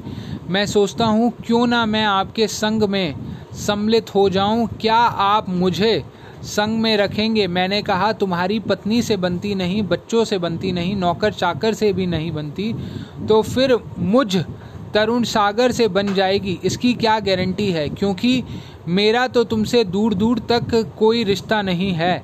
स्थान बदलने से कुछ नहीं होगा, अपने स्वभाव बदलना होगा। नेक्स्ट, अंग्रेजी बहुत ही हिंदी जानती नहीं थी। एक दिन उसकी सास ने नौकरानी को गधी कह दिया। बहू ने अपने पति से पूछा, गधी इसका क्या अर्थ है? पति ने बताया, मोटी। अगले दिन सास ने फिर अपनी नौकरानी को डांटा और कहा, उल्लू की पट्टी। बहू ने फिर अपने पति से इसका अर्थ पूछा। पति ने कहा, पत्नी से पीछा छुड़ाते हुए कह दिया, दुबली पतली। कुछ दिन बाद सास बीमार पड़ गई। बहू ने सास को देखा और बोली, मम्मी जी आप कितनी गधी थी, आजकल तो बिल्कुल उल्लू की पट्टी हो गई हैं। अपना किया कर्म एक दिन लौटकर ज़रूर आता है। नेक्स्ट, कहते हैं शक का इलाज नहीं है, सच है। शक का इलाज हकीम लुकमान के पास भी नहीं था। एक बार शक का कीड़ा दिमाग में घुस जाए तो फिर घुसता ही जाता है और दिमाग का दिवालिया निकालकर ही दम लेता है। एक आदमी की पत्नी शक्की मिजाज की थी। एक दिन पति के कोट पर लंबे बाल ढूंढने लगी। जब उसे बाल नहीं मिले तो बोली, अच्छा तो तुम आजकल गंजी औरत से इश्क फरमा रहे हो, सच। शक का कोई इलाज नहीं। नेक्स्ट, संसार में सुखी रहना है तो एडजस्टमेंट करना सीखिए। जो अपने को परिस्थिति के अनुकूल एडजस्ट नहीं कर सकता वह सब जगह से रिजेक्ट हो जाता है। संसार में सब कुछ अपनी मर्जी का नहीं होता, कुछ औरों की मर्जी का भी होगा। इसके लिए तैयार रहिए, जैसी स्थिति हो वैसी अपनी मन स्थिति बना लीजिए। यही सुख रहने का रहस्य है। जो परिस्थितियों के अनुरूप अपने आप को नहीं ढाल सकता तो फिर उसे तो आत्महत्या कर लेनी चाहिए, क्योंकि इसके अलावा उसके लिए और कोई चारा नहीं है। नेक्स्ट, माँ बाप होना जीवन का महत्वपूर्ण घटना है। औलाद के प्रति माँ बाप की जिम्मेदारी भारत के प्रधानमंत्री से भी अधिक है। यदि माँ बाप अपने बुजुर्ग माँ बाप का यथोचित सम्मान नहीं करते तो उन्हें अपने बच्चों से भी मान सम्मान की अपेक्षा रखने की कोई हक नहीं है। बच्चों से ज़्यादा मोह मत रखिए, क्योंकि कल आपका बेटा पड़ोसी भी बन सकता है। आपको बच्चों का मालिक नहीं, ट्रस्टी संरक्षक बनना होगा। बच्चे कहना नहीं मानते तो उन्हें बार बार मत समझाइए, ठोकर लगेगी तो अपने आप सीख जाएंगे। नेक्स्ट, आपको पता होना चाहिए कि पैसा रास्ता है, मंजिल नहीं। पैसा है, मालिक नहीं। वह कुछ तो हो सकता है, बहुत कुछ भी हो सकता है, लेकिन सब कुछ कतई नहीं हो सकता। और जिन्होंने पैसे को ही सब कुछ माना है वे जीवन के आखिर में रोए हैं। रक्त और पैसा एक समान है, दोनों के बहते रहना चाहिए। कुछ लोग पैसे के मालिक होते हैं और कुछ लोगों का पैसा। आप क्या हैं? नेक्स्ट, हमेशा याद रखो जो तुम देते हो वही तुम पर लौट कर आता है और कई गुना होकर लौटता है। हर किसान यह नियम जानता है, मानता है और इस पर काम करता है। वह खेत में अच्छे व बेहतरीन बीज बोता है और परिणाम देखता है, फल आने का इंतज़ार करता है। संसार तो एक प्रतिध्वनि मात्र है। जो आज संसार को दोगे संसार वही आपको वापस लौटा देगा। फल फूल ले आते हैं और कांटे बटोरने से काम नहीं चलेगा। जो आपको चाहिए वह बांटना शुरू कर दीजिए। गृहस्थ का घर भोग भूमि है, घर में काम के परमाणु घूमते रहते हैं, मन को बिगड़ते हैं। इसलिए ज़्यादा नहीं, साल में एक महान के लिए घर छोड़ दीजिए, किसी तीर्थ पर चले जाइए और वहाँ पर भजन करिए, मन को शांति मिलेगी। गृह त्याग करने से गृह दिशा सुधरती है, ऐसा मेरा मानना है। जिसमें आप रहते हैं वह घर है, वह बंगला है, वह महल है भी आखिर एक दिन छोड़ना है, इस बात को मत भूलिए। नेक्स्ट, मत भूलो कि एक दिन सब छोड़कर जाना है। मर गए तो नौकर चाकर हाथ बांधे खड़े रहेंगे, तिजोरी पड़ी रहेगी और महल अटारी खड़ी रहेगी। पत्नी रोते हुए गली के मोड़ तक आपको छोड़ आएगी और अर्थी के साथ चलने वाले कहेंगे, भैया जरा जल्दी करो, दुकान भी खोलना है, ऑफिस भी जाना है, ज़्यादा लकड़ी लगाओ और जल्दी जलाओ। शमशान तक चलने वाले 440, 400 और 4000 भी मिल जाएंगे, पर शमशान से आगे चलने वाले जिंदगी में किए शुभ अशुभ कर्म ही होंगे। नेक्स्ट, हमारी बहनों को भी बहुत गुस्सा आता है, झगड़ा करेंगी तो सास से और गुस्सा उतारेंगी बच्चों पर, लेकिन मेरा मानना है कि आपसी समझ से झगड़े को सुलझाया जा सकता है। पति पत्नी में किसी बात पर बहस हो गई, विवाद इतना बढ़ गया कि पत्नी रूठ गई और कह दिया, लो संभालो अपनी घर गृहस्थी, मैं चली अपने मायके। पति समझ गया मामला गंभीर है, रुख बदला और बोला, ठीक है तुम अपने मायके चली जाओ, हम भी ससुराल घूम आएंगे और बच्चे भी अपने ननिहाल में रह आएंगे। नेक्स्ट, शादी के समय 7 फेरे लेने की रस्म है। वर वधू 7 फेरे लेकर जीवन की गाड़ी को ठीक प्रकार से चलाने का संकल्प लेते हैं। मेरा मानना है कि 7 फेरों के अलावा एक और 8वां फेरा भी होना चाहिए। यह 8वां फेरा भ्रूण हत्या रोकने के लिए होना चाहिए। वर वधू संकल्प करें कि वह कभी भी भ्रूण हत्या नहीं करेंगे। जब तक देश में कन्या का जन्म पुत्र जन्म की तरह स्वागत योग्य नहीं माना जाता, तब तक हमें मानना होगा कि भारतीय समाज पक्षपात से ग्रस्त है। नेक्स्ट, अगर आप सास हैं तो अपनी बहू को इतना प्यार दीजिए कि वह अपने पीहर के फ़ोन नंबर ही भूल जाए, और अगर आप बहू हैं तो प्रवचन सुनने के बाद ड्रेसिंग टेबल पर रखी सौंदर्य प्रसाधन की 4-6 शीशियों तो कम होनी ही चाहिए। अगर आप बेटे हैं तो ऐसे आदर्श जीवन जिए कि दुनिया तुम्हारे माँ बाप से पूछे कि किस पुण्य के उदय से तुमने ऐसी औलाद पाई, और अगर आप बाप हैं तो अपने जीवन से अपने जवान बेटे को यह विश्वास दिला देना कि अब बेटे को तिजोरी की चाबी पाने के लिए उसे बाप की मृत्यु का इंतजार नहीं करना पड़ेगा। नेक्स्ट, क्रोध आग है, क्रोध की आग बड़ी खतरनाक होती है। पता नहीं कब किसके क्रोध की आग भड़क जाए और उस आग से परिवार की खुशियां धू धू करके जलने लगे। इसलिए अपने घर में थोड़े से जल की व्यवस्था रखिए। जल यानी क्षमा और सहनशीलता, सहनशील बनाएं, अपने में सहिष्णुता पैदा करिए। यहाँ कहने वालों की कमी नहीं है, अपितु सहने वालों की कमी है। कहने वाले कहेंगे, अगर तुम में सहने की शक्ति नहीं है तो घर परिवार में रोज कलेश होंगे। यहाँ गालियों का गोबर हजम करना पड़ता है, हमेशा प्रशंसा की मिठाई नहीं मिलती।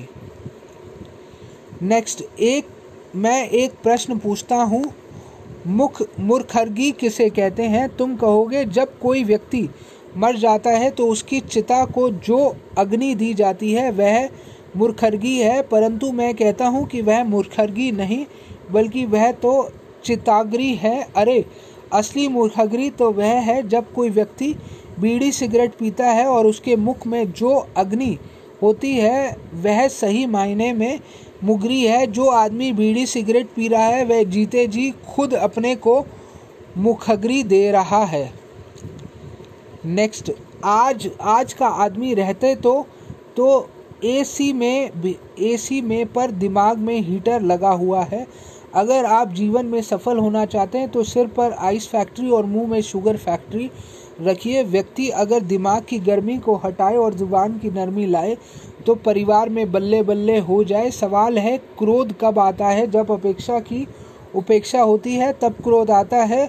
हम उपेक्षा ही ना रखें तो फिर अपेक्षा कौन कर सकता है? सावधान, आपका 1 मिनट का गुस्सा पूरा भविष्य बिगाड़ सकता है।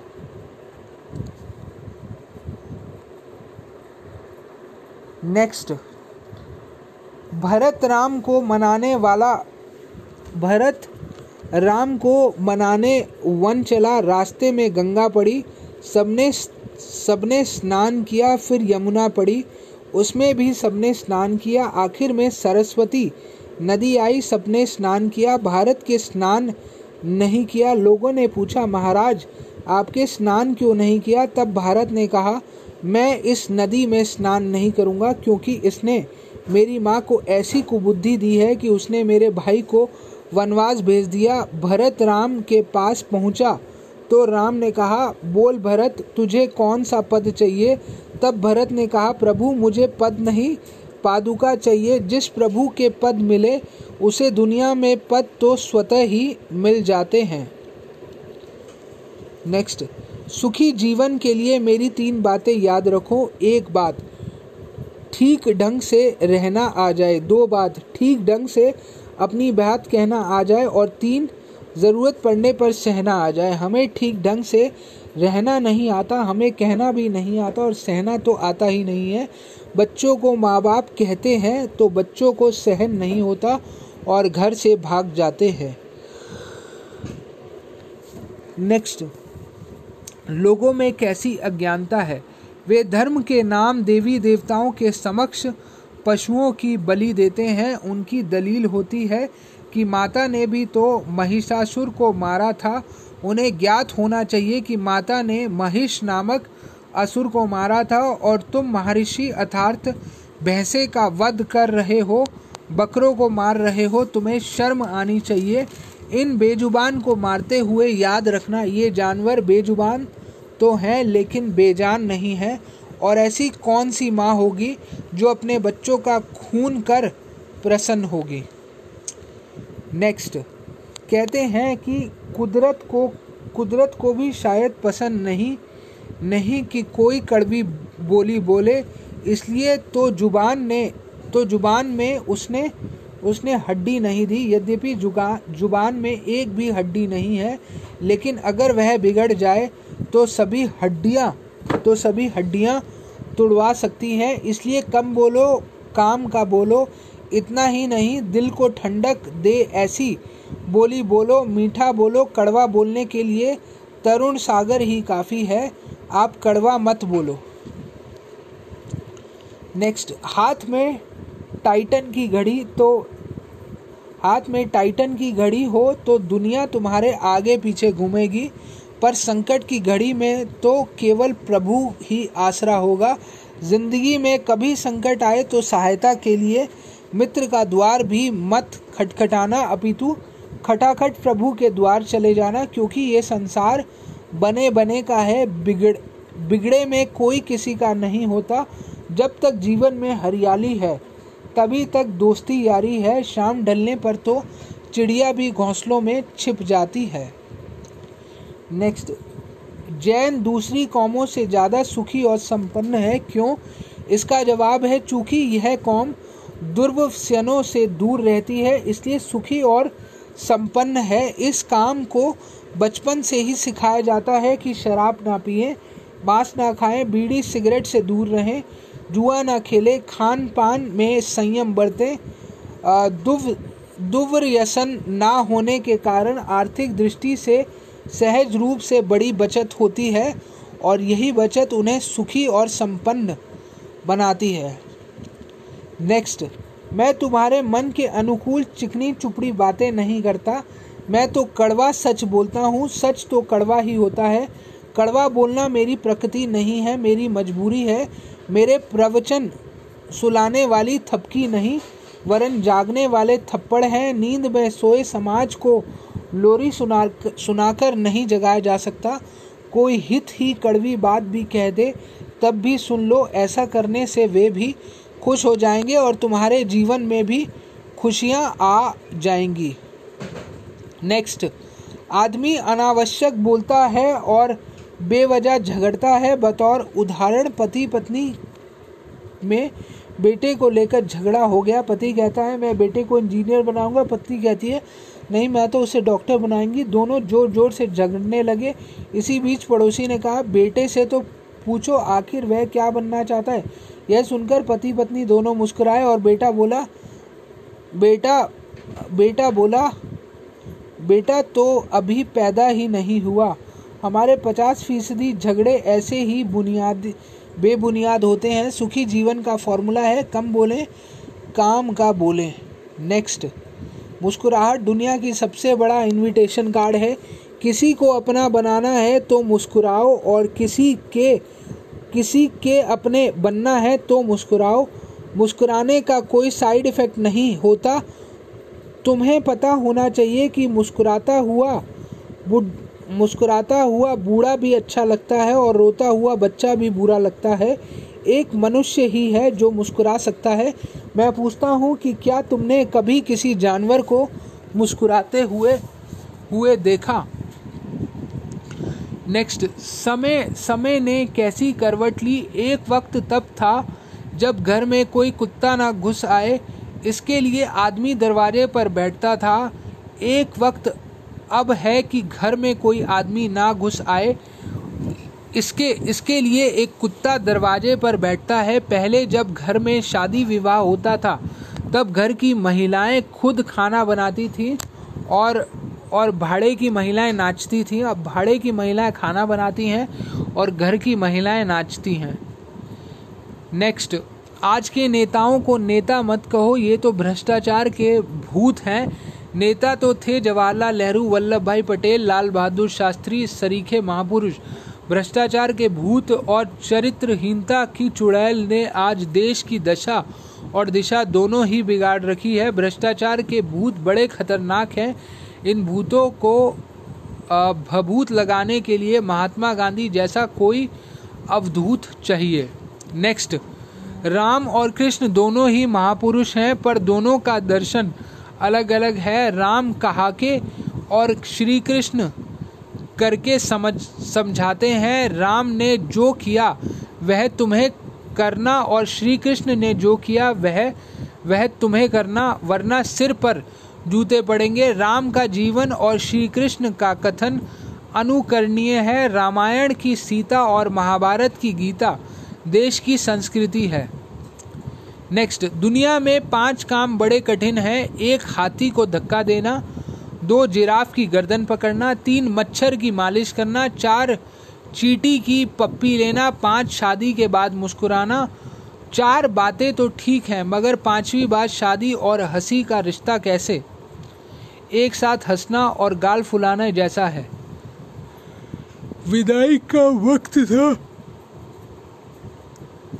का वक्त था, दुल्हन रो रही थी और दूल्हा हंस रहा था। एक आखिरी बार रो रही थी, दूसरा आखिरी बार हंस रहा था। नेक्स्ट, आध्यात्म विदों ने माया को नतर्की कहा। वह जीवात्मा को 84 लाख योनियों में नचाती है, गृहस्थों को काम सुख में फंसाकर रखती है और संतों को कीर्ति में फंसाकर रखती है। इसके चुंगल से बचने का एक ही उपाय है। जब हम नतर्की शब्द को उलटते हैं कीर्तन शब्द बनता है। मतलब साफ है, भगवान के नाम का कीर्तन करो। नतर्की तुम्हारा बाल भी बाका नहीं कर सकती। नेक्स्ट, एक बार संख्या 9 ने 8 को थप्पड़ मारा। 8 रोने लगा। पूछा मुझे क्यों मारा। 9 बोला मैं बड़ा हूँ इसलिए मारा। सुनते ही 8 ने 7 को मारा और 9 वाली बात दोहरा दी। फिर तो सिलसिला चल पड़ा। 7 ने 6 को, 2 ने 1 को किसको मारा और एक के नीचे से तो शून्य था और उसे मारा नहीं बल्कि प्यार से उठाया और अपने बगल में बैठा लिया। जो ही बगल में बैठाया 1 की ताकत 10 गुनी हो गई। क्षमा वीरस्य भूषणम, क्षमा वीरस्य भूषणम। नेक्स्ट, अपने अतीत और औकात को कभी मत भूलिए। कुछ लोग गुब्बारे की तरह होते हैं, गुब्बारा चंद सांसों में फूल जाता है। आदमी को भी जरा सी शोहरत मिलती है और अपनी औकात भूल जाता है। और हाँ, गुब्बारे में जरा सी सुई चुभा दो तो फुस हो जाता है। ऐसे ही जो लोग उपलब्धियों पर गुरूर करते हैं वे जरा सा दुख आने पर अकारण मरते हैं। उपलब्धियों का उत्सव तो मनाना पर कभी अहंकार मत करना दो, क्योंकि जो आप अपने हाथ से दोगे वही साथ में जाएगा, बैंक में रखा साथ नहीं जाएगा। दान कीजिए पर हाँ, इतना भी दान मत कीजिए कि किराए के मकान में रहना पड़े, और इतना संग्रह भी मत करिए कि नरक में जाना पड़े। 100 रुपये कमाते हो तो 5 रुपये का दान जरूर करो, क्योंकि धन की शुद्धि ध्यान दान से होती है। पर सच्चाई देखिए, जिंदगी भर करता है धन धन धन, और एक दिन हो जाता है निधन। नेक्स्ट, बच्चों से तुम्हारा जन्मदिन आए तो अपने पिता से गिफ्ट में सेलफोन नहीं मांगना, नई ड्रेस ब्रेसलेट नहीं मांगना, बल्कि जब तुम्हारे पिता कहें कि बेटा बोल तुझे जन्मदिन में क्या चाहिए, तो मौके का फ़ायदा उठाकर अपने डैडी से कहना कि पिताजी बस आज से आप सिगरेट पीना छोड़ दो, बस यही मेरी गिफ्ट होगी। यह गिफ्ट तुम्हारे और तुम्हारे पिताजी के लिए यादगार बन जाएगी। I love you, I miss you पापा। नेक्स्ट, चारों ने 4 लाख रुपए चुराए, सोचा कुछ खा लें और फिर बांटेंगे। 2 भोजन लेने गए और 2 रखवाली पर रहे। भोजन वालों ने सोचा भोजन में जहर मिला तो दोनों मर जाएंगे और हम 2-2 लाख बांट लेंगे। रखवाली वालों ने सोचा आते ही उन्हें गोली से उड़ा दे और हम दोनों 2-2 लाख बांट लेंगे। इधर जहर मिलाया और उधर गोली से उड़ाया, चारों मर गए। रुपए बोले हम जहाँ भी गए। उसी ने कहा रुपए मेरे हैं, पर हमने कभी नहीं कहा कि हम तेरे हैं। नेक्स्ट, दुख कभी सूचना देकर नहीं आता, अतः दुख के स्वागत के लिए तैयार रहे। याद रखना, पुण्य का उदय है तो वैभव बिना प्रयास के ही चला आता है, और पापोदय आया तो सारा का सारा वैभव यूं ही चला जाता है। जब शरीर ही अपना नहीं है तो स्त्री पुरुष धन वैभव अपना कैसे हो सकता है। अतः हर वक्त चलने की तैयारी रखो, ना जाने कब क्या हो जाए और दुनिया से चलना पड़ जाए। नेक्स्ट, इंसान को इंसान बना रहना है तो उसे हंसते रहना चाहिए। हंसी भगवान की देन है, चुटकुले हैं, हंसने हंसाने के लिए कार्टून छपते हैं, हंसने हंसाने के लिए लाफ्टर शो आते हैं, हंसने हंसाने के लिए कॉमेडियन होते हैं, और हंसने हंसाने के लिए मैं भी आपसे कहना चाहता हूँ, आप भी हंसिए। रातों को हंसाने के लिए हंसी और खुशी जीवन की असली संपदा है। जिंदगी तनाव में बीत रही है, तनाव की नाव से उतरिए और हंसी की हवाई जहाज में चढ़िए। नेक्स्ट, जमाना कैसा बदला। जब आप छोटे थे तो बाहर जाने के लिए माँ से कहते थे, माँ पिताजी से पूछो कि मैं बाहर जाऊँ, और अब जमाना यह आ गया है कि बाप बेटे से पूछते डरता है कि बेटा कहाँ जा रहे हो। कल तक बाप होता है और बेटा, और आज कहने के तो ये बाप है और ये इनका बेटा, पर सच्चाई तो यह है कि बेटा बाप होता है और बाप बेचारा किस्मत का मारा। ये कलयुग है भाई, यहाँ जो हो सो थोड़ा है। नेक्स्ट, लोग इतने गंभीर हो गए हैं कि हंसते भी ऐसे हैं जैसे किसी का कर्ज चुका रहा हो। आजकल लोग किराए की हंसी से काम चला रहे हैं। आधुनिक विज्ञान कहता है कि अकारण हंसना आरोग्य की कुंजी है।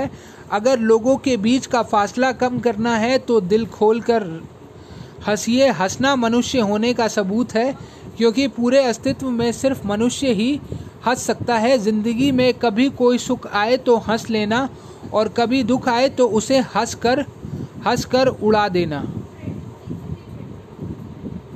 मुनिश्री तरुण सागर, एक सफ़र, जन्म 26 जून 1967, मध्य प्रदेश, दीक्षा 20 जुलाई 1988, बागीदौरी बांसवाड़ा, दीक्षा गुरु आचार्य श्री पुष्पदंत सागर जी। 13 वर्ष की उम्र में जैन संन्यास, 20 वर्ष की उम्र में दिगंबर मुनि दीक्षा 33 वर्ष की उम्र में लाल किले से राष्ट्र को संबोधन, 35 वर्ष की उम्र में राष्ट्रीय संत की पदवी से नवाजे गए, 37 वर्ष की उम्र में गुरु मंत्र दीक्षा देने की नई परंपरा की शुरुआत की, 38 वर्ष की उम्र में भारतीय सेना को संबोधन व सेना द्वारा गार्ड ऑफ ऑनर का सम्मान, 39 वर्ष की उम्र में राजभवन बेंगलोर में अति विविष्ट लोगों को संबोधन व श्रवण बेलगोला कृणा अंतर्राष्ट्रीय बहुबली के महात्मिष्टक भिषक महोत्सव में प्रमुख वक्ता, 40 वर्ष की उम्र में अस्वस्थ होने पर भी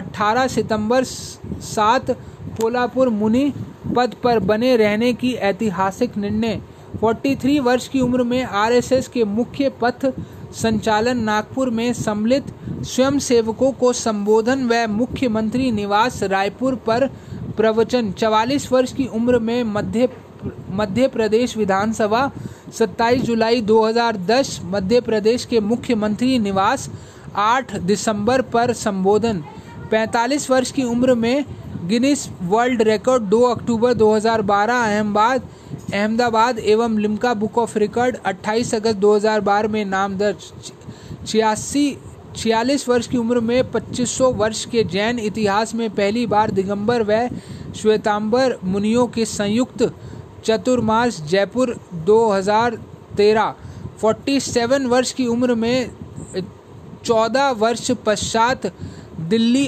आगमन पर डायमंड बुक द्वारा 14 भाषाओं में बहुचर्चित कृति कड़वे प्रवचन का प्रकाशन।